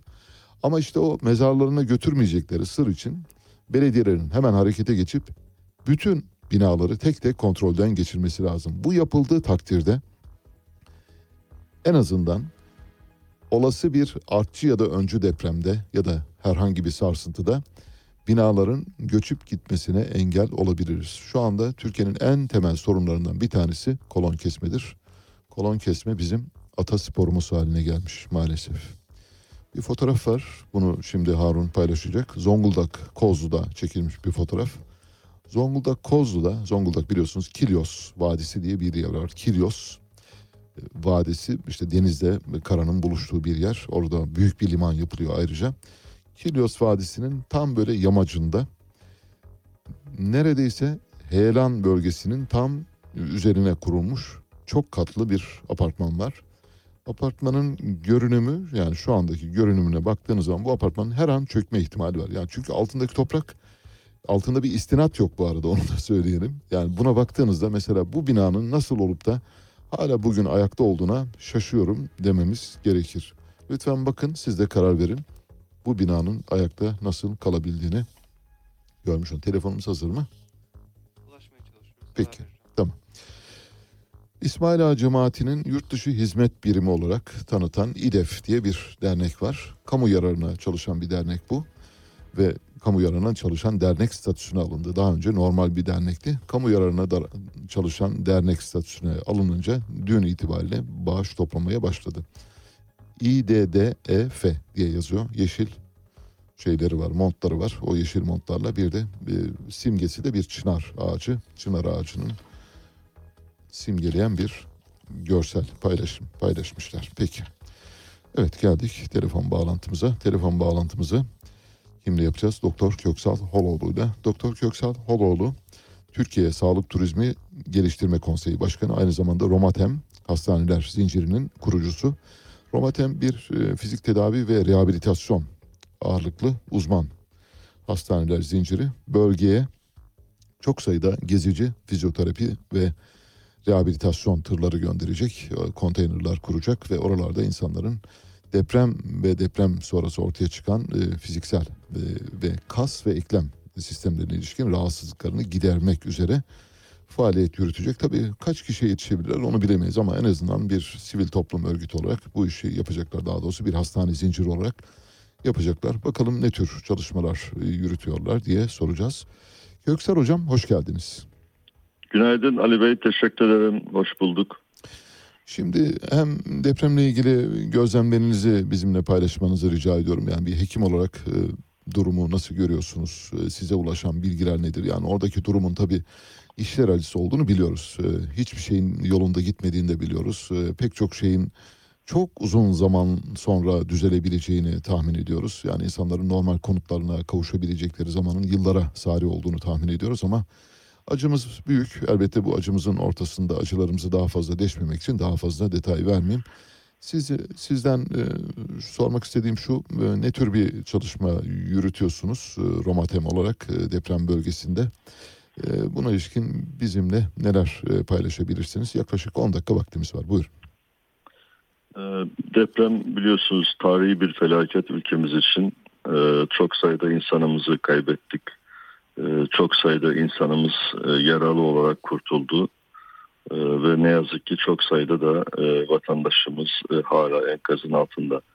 Ee, Yaralı olarak kurtulanlar içerisinde e, organ kaybı, e, uzuv kaybı biliyorsunuz özellikle amputasyonlar e, en e, sağlık açısından e, en çok dikkat edilmesi gereken ve e, uzun bir tedavi süreci gerektiren hastalıklar arasında. Bunun dışında e, ezilmeler e, yine e, tabii ki bu çökme sırasında çok sayıda bel ve boyun hasarlanmaları oluştu. Kas iskelet sistemine ait çok ciddi sağlık problemleri olduğunu biz bölgede hem gördük hem de duyuyoruz. Şimdi tabii bu kas iskelet sistemine ait sağlık problemleri için bir kısım vatandaşımız hastanelere kaldırıldı. Özellikle e, amputasyonlar e, oldu. Bu e, amputasyonlar sonrasında e, protez e, ve ortez e, destekleri e, yapılıyor e, büyük devlet hastanelerinde. Ama tabii yaygın e, bir sorun ve bu hastaların e, ortez ve protez desteğinden sonra da rehabilitasyon programlarının yapılması gerekiyor. Yani sahada e, sürekli e, fizyoterapistlerin, fizik tedavi rehabilitasyon uzman hekimlerinin e, başkanlığında bir ekibin e, deprem bölgesinde e, konteyner kentlerde ve e, şehrin belirli bölgelerinde destek olması gerekiyor. Çünkü bu insanların oradaki sağlık kuruluşlarına erişimine de sorun oluyor. Konteyner kentler e, kent e, alanlarının dışarısına kuruldular. Bunun için biz Romatem olarak gezici e, bir e, sağlık e, sistemi kuruyoruz. O bölgede e, fizik tedavi uzman hekimleri, fizyoterapistler ve ortez protez teknikerlerinden oluşan bir ekip bu. E, oradaki Sağlık Bakanlığı'nın yetkilileriyle koordineli bir şekilde çalışacağız. E, hangi bölgelerde e, bu e, hastaların olduğunu tespit edeceğiz ve biz bu hastalara direkt evlerine gider gibi bulundukları alanlarda rehabilitasyon desteği vereceğiz. Doktorlarımız, fizyoterapistlerimiz, ortez protez teknikerlerimiz hastayı bulacaklar. Rehabilitasyon programını planlayacaklar. Egzersiz planlarını hastaya verecekler ve e, belirli periyotlarla hastaları ziyaret edeceğiz. E, bu çok önemli bir e, konu e, çünkü e, hastaların önemli bir kısmı yani e, amputasyon olmayan e, ezilme ve kas iskelet problemi yaşayanların büyük bir çoğunluğu e, bu sağlık problemlerini erteleyebiliyorlar. E, bunlara da bu bölgede yine gezici ekiplerimizle birlikte e, tedavi programları yapacağız. Tedavi programlarından sonra egzersiz e, planları kendilerine verilecek ve takip edilecek bir liste oluşturacağız. Oluşturmuş olduğumuz liste ve hasta e, isimlerini, e, tedavi planlarını oradaki Sağlık Bakanlığı yetkilileriyle, sağlık müdürlükleriyle, ilçe sağlık müdürlükleriyle düzenli olarak paylaşacağız ve takiplerini yapacağız. E, Romatem oluşturmuş olduğu bu basit programı e, daha sonra Sağlık Bakanlığı yetkililerine bırakıp oradan ayrılacağız. Tabii bu uzun bir süre Tabii. yaklaşık olarak 6 aylık bir e, zaman. Bu 6 aylık zaman içerisinde biz de e, Sağlık Bakanlığımıza e, elimizden geldiği ölçüde e, görmüş olduğumuz e, eksiklikler noktasında destek olmaya çalışacağız, çalışmalıyız. Türkiye'deki tüm özel sağlık kuruluşları bu e, dönemde mutlaka devletinin e, ve insanın yanında olmalı diye düşünüyoruz. Bunu bir görev kabul ederek o bölgede olmayı planladık. Hazırlıklarımız bitmek üzere. Çok yakında e, bölgede olacağız. İnşallah bunun için de sabırsızlanıyoruz. Çok teşekkür ederiz böyle bir yayın imkanı bize sağladığınız için. Ne demek? Küçük bir şey daha soracağım hocam. Sonra e, veda edebiliriz. Ee, uluslararası kuruluşlardan da yardım talep edebilir misiniz? Yani sizin alanınızdaki uluslararası kuruluşlardan işte fizyoterapi, rehabilitasyon e, ve bu alanlarda iş yapan muhtemelen si- sivil toplum örgütü niteliğinde kuruluşlar vardır diye düşünüyorum. Yani onların da e, konteyner e, hastanelerde bu hizmet e, kervanına katılmasını temin etmek mümkün mü acaba? Şöyle e, Avrupa'da bulunan bizim e, fizyoterapi derneklerinden e, dün e, bizim dernek başkanımızla görüştük. Fizik tedavi ve e, rehabilitasyon hekimlerinin bulunduğu bir dernek başkanıyla görüştüm. E, fonlar oluşturmuşlar. E, rehabilitasyon amaçlı fonlar. E, bu fonları e, Türkiye'de kamu e, daki hastaneler üzerinden aktarmak istiyorlar. E, bu tarz destekler ve bu tarz işbirlikleri olabilir tabii. Yine biliyorsunuz bu ortez ve protez merkezleri maliyetli e, üniteler. Tabii. Bunların kurulması ile ilgili e, biz e, fon üretelim diyorlar. Avrupa'daki e, bizim e, meslek derneklerimiz, oradaki e, globaldeki e, örgütler. E, bu tür destekler olacaktır mutlaka. Bu tür destekleri işbirliğini yapacağız ama Türkiye'de şu anda bu e, sağlık problemlerini yürütmek amaçlı insan kaynağı ihtiyacımız yok. Fakat teknoloji e, desteğine ihtiyacımız var. Onun için de zannediyorum e, işbirlikleri olacaktır. Peki. Kolaylıklar diliyorum hocam size verdiğiniz bu ediyorum. katkıdan dolayı. Çok teşekkür ediyorum. Sağ olun. Ben Ali Çağatay, Radyo Sputnik'te seyir halindesiniz. Müthiş bir Kuzuların Sessizliği filmi oynanıyor şu anda maalesef. Kimsenin sesini çıkarmadığını görüyoruz. Bu devletin kadim devlet, bani devlet, baba devlet olması ilkesiyle bağdaşmıyor. Habercilik, birilerinin verilmesini istemediği olayları açıklamak ve kamuoyuyla paylaşmaktır. Bu kapsamın dışında kalan olayları vermek habercilik değil, halkla ilişkiler faaliyetidir. George Orwell Ali Çağatay'la Seyir Hali hafta içi her sabah 7 ile 9 arasında Radyo Sputnik'te.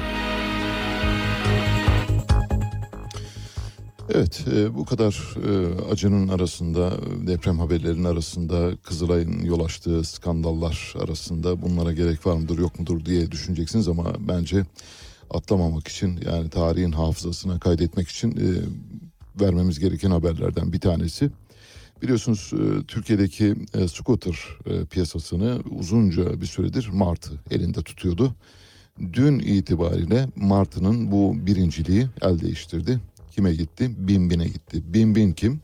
Binbin'in başında Cumhurbaşkanı Recep Tayyip Erdoğan'ın yeğeni Usame Erdoğan bulunuyor. Binbin dün büyük bir uluslararası kuruluşu satın aldı. Bu alanda hizmet veren buna mikromobilite diyoruz. Yani küçük araçlarla kent içinde seyahati kolaylaştıran işte elektrikli bisikletler, e, skuterlar ve benzerleri ya da tek kişilik araçlar bunlara mikromobilite diyoruz. Bu mikromobilite pazarında şu anda Türkiye mikromobilite pazarının lideri artık dün itibariyle Martı değil Bin Bin oldu. Usame Erdoğan'ın şirketi e, Hollanda, Belçika, İtalya, Avusturya, Almanya ve Türkiye'de e, moped ve e-bisikletlerle mikromobilite alanında hizmet veren Go Sharing e, adlı bir şirketi satın aldılar. Go Sharing şirketi böylece Bin Bin Türkiye'nin bir numarası oldu dün itibariyle. Bir fotoğraf var. Bunu paylaşacağım. Arkadaşlarımız eğer yetiştirebilirse onlar da paylaşacaklar. Marmaris'te Eurasia Seaside adlı bir otel var. Orada konaklayanlara sunulan kahvaltıyı bir e, sosyal medya adresi paylaşmış ve üzerine şöyle yazmış. Marmaris Eurasia Seaside Otel'de konaklayan depremzedelere verilen kahvaltı buymuş. Otellere yerleştirdik diye reklam yaptıklarına bakmayın diyor. Bu çok haksız bir yaklaşım bence. Ben kahvaltı tabağına baktım. Vallahi kahvaltı tabağı mükemmel bence. Zeytin var. Bir avuç neredeyse ondan fazla zeytin var. Domates var. Meyve suyu var. Reçel var. e, Peynir var. e, Ve bir küçük kraker var. Ve muhtemelen tabii yanında ekmek var. Çay var.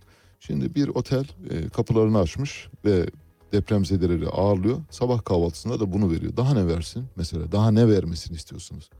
Mesela daha ne verebilir? Örneğin örneğin Kızılay'ın mesela Kızılay'a laf etmek varken ya da Kızılay'ın e, icraatlarıyla ilgili konuşmak varken bir otelin faaliyetlerini küçümseyerek ben çok yerinde buluyorum. Çok doğru ve yeterlidir de ayrıca.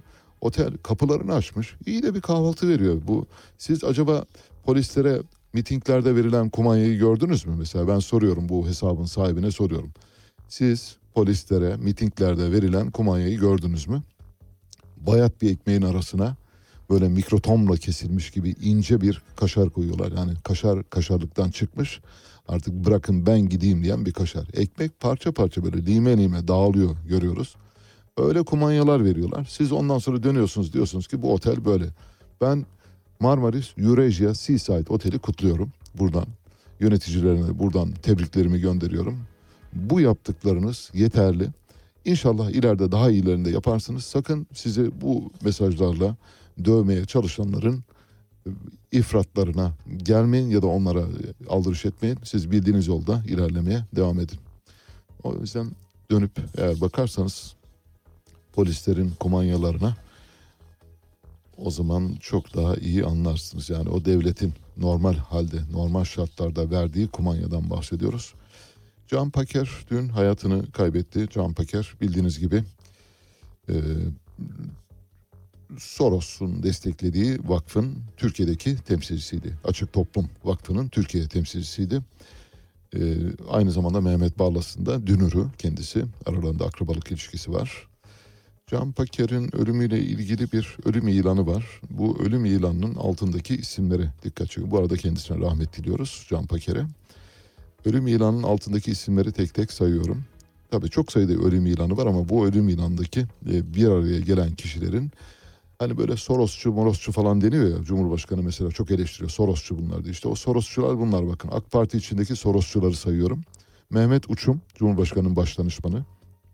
Ayşenur Bahçekapılı, AK Parti milletvekili.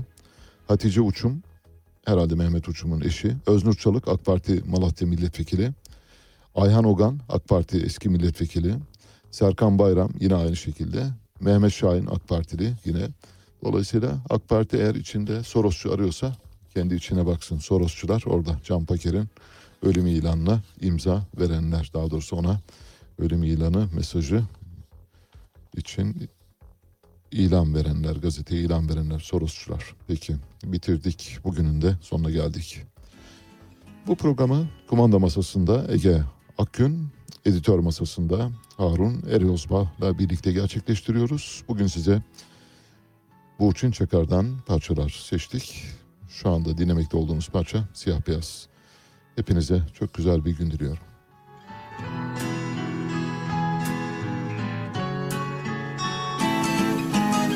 Yalnızca seni düşündüm. Koskoca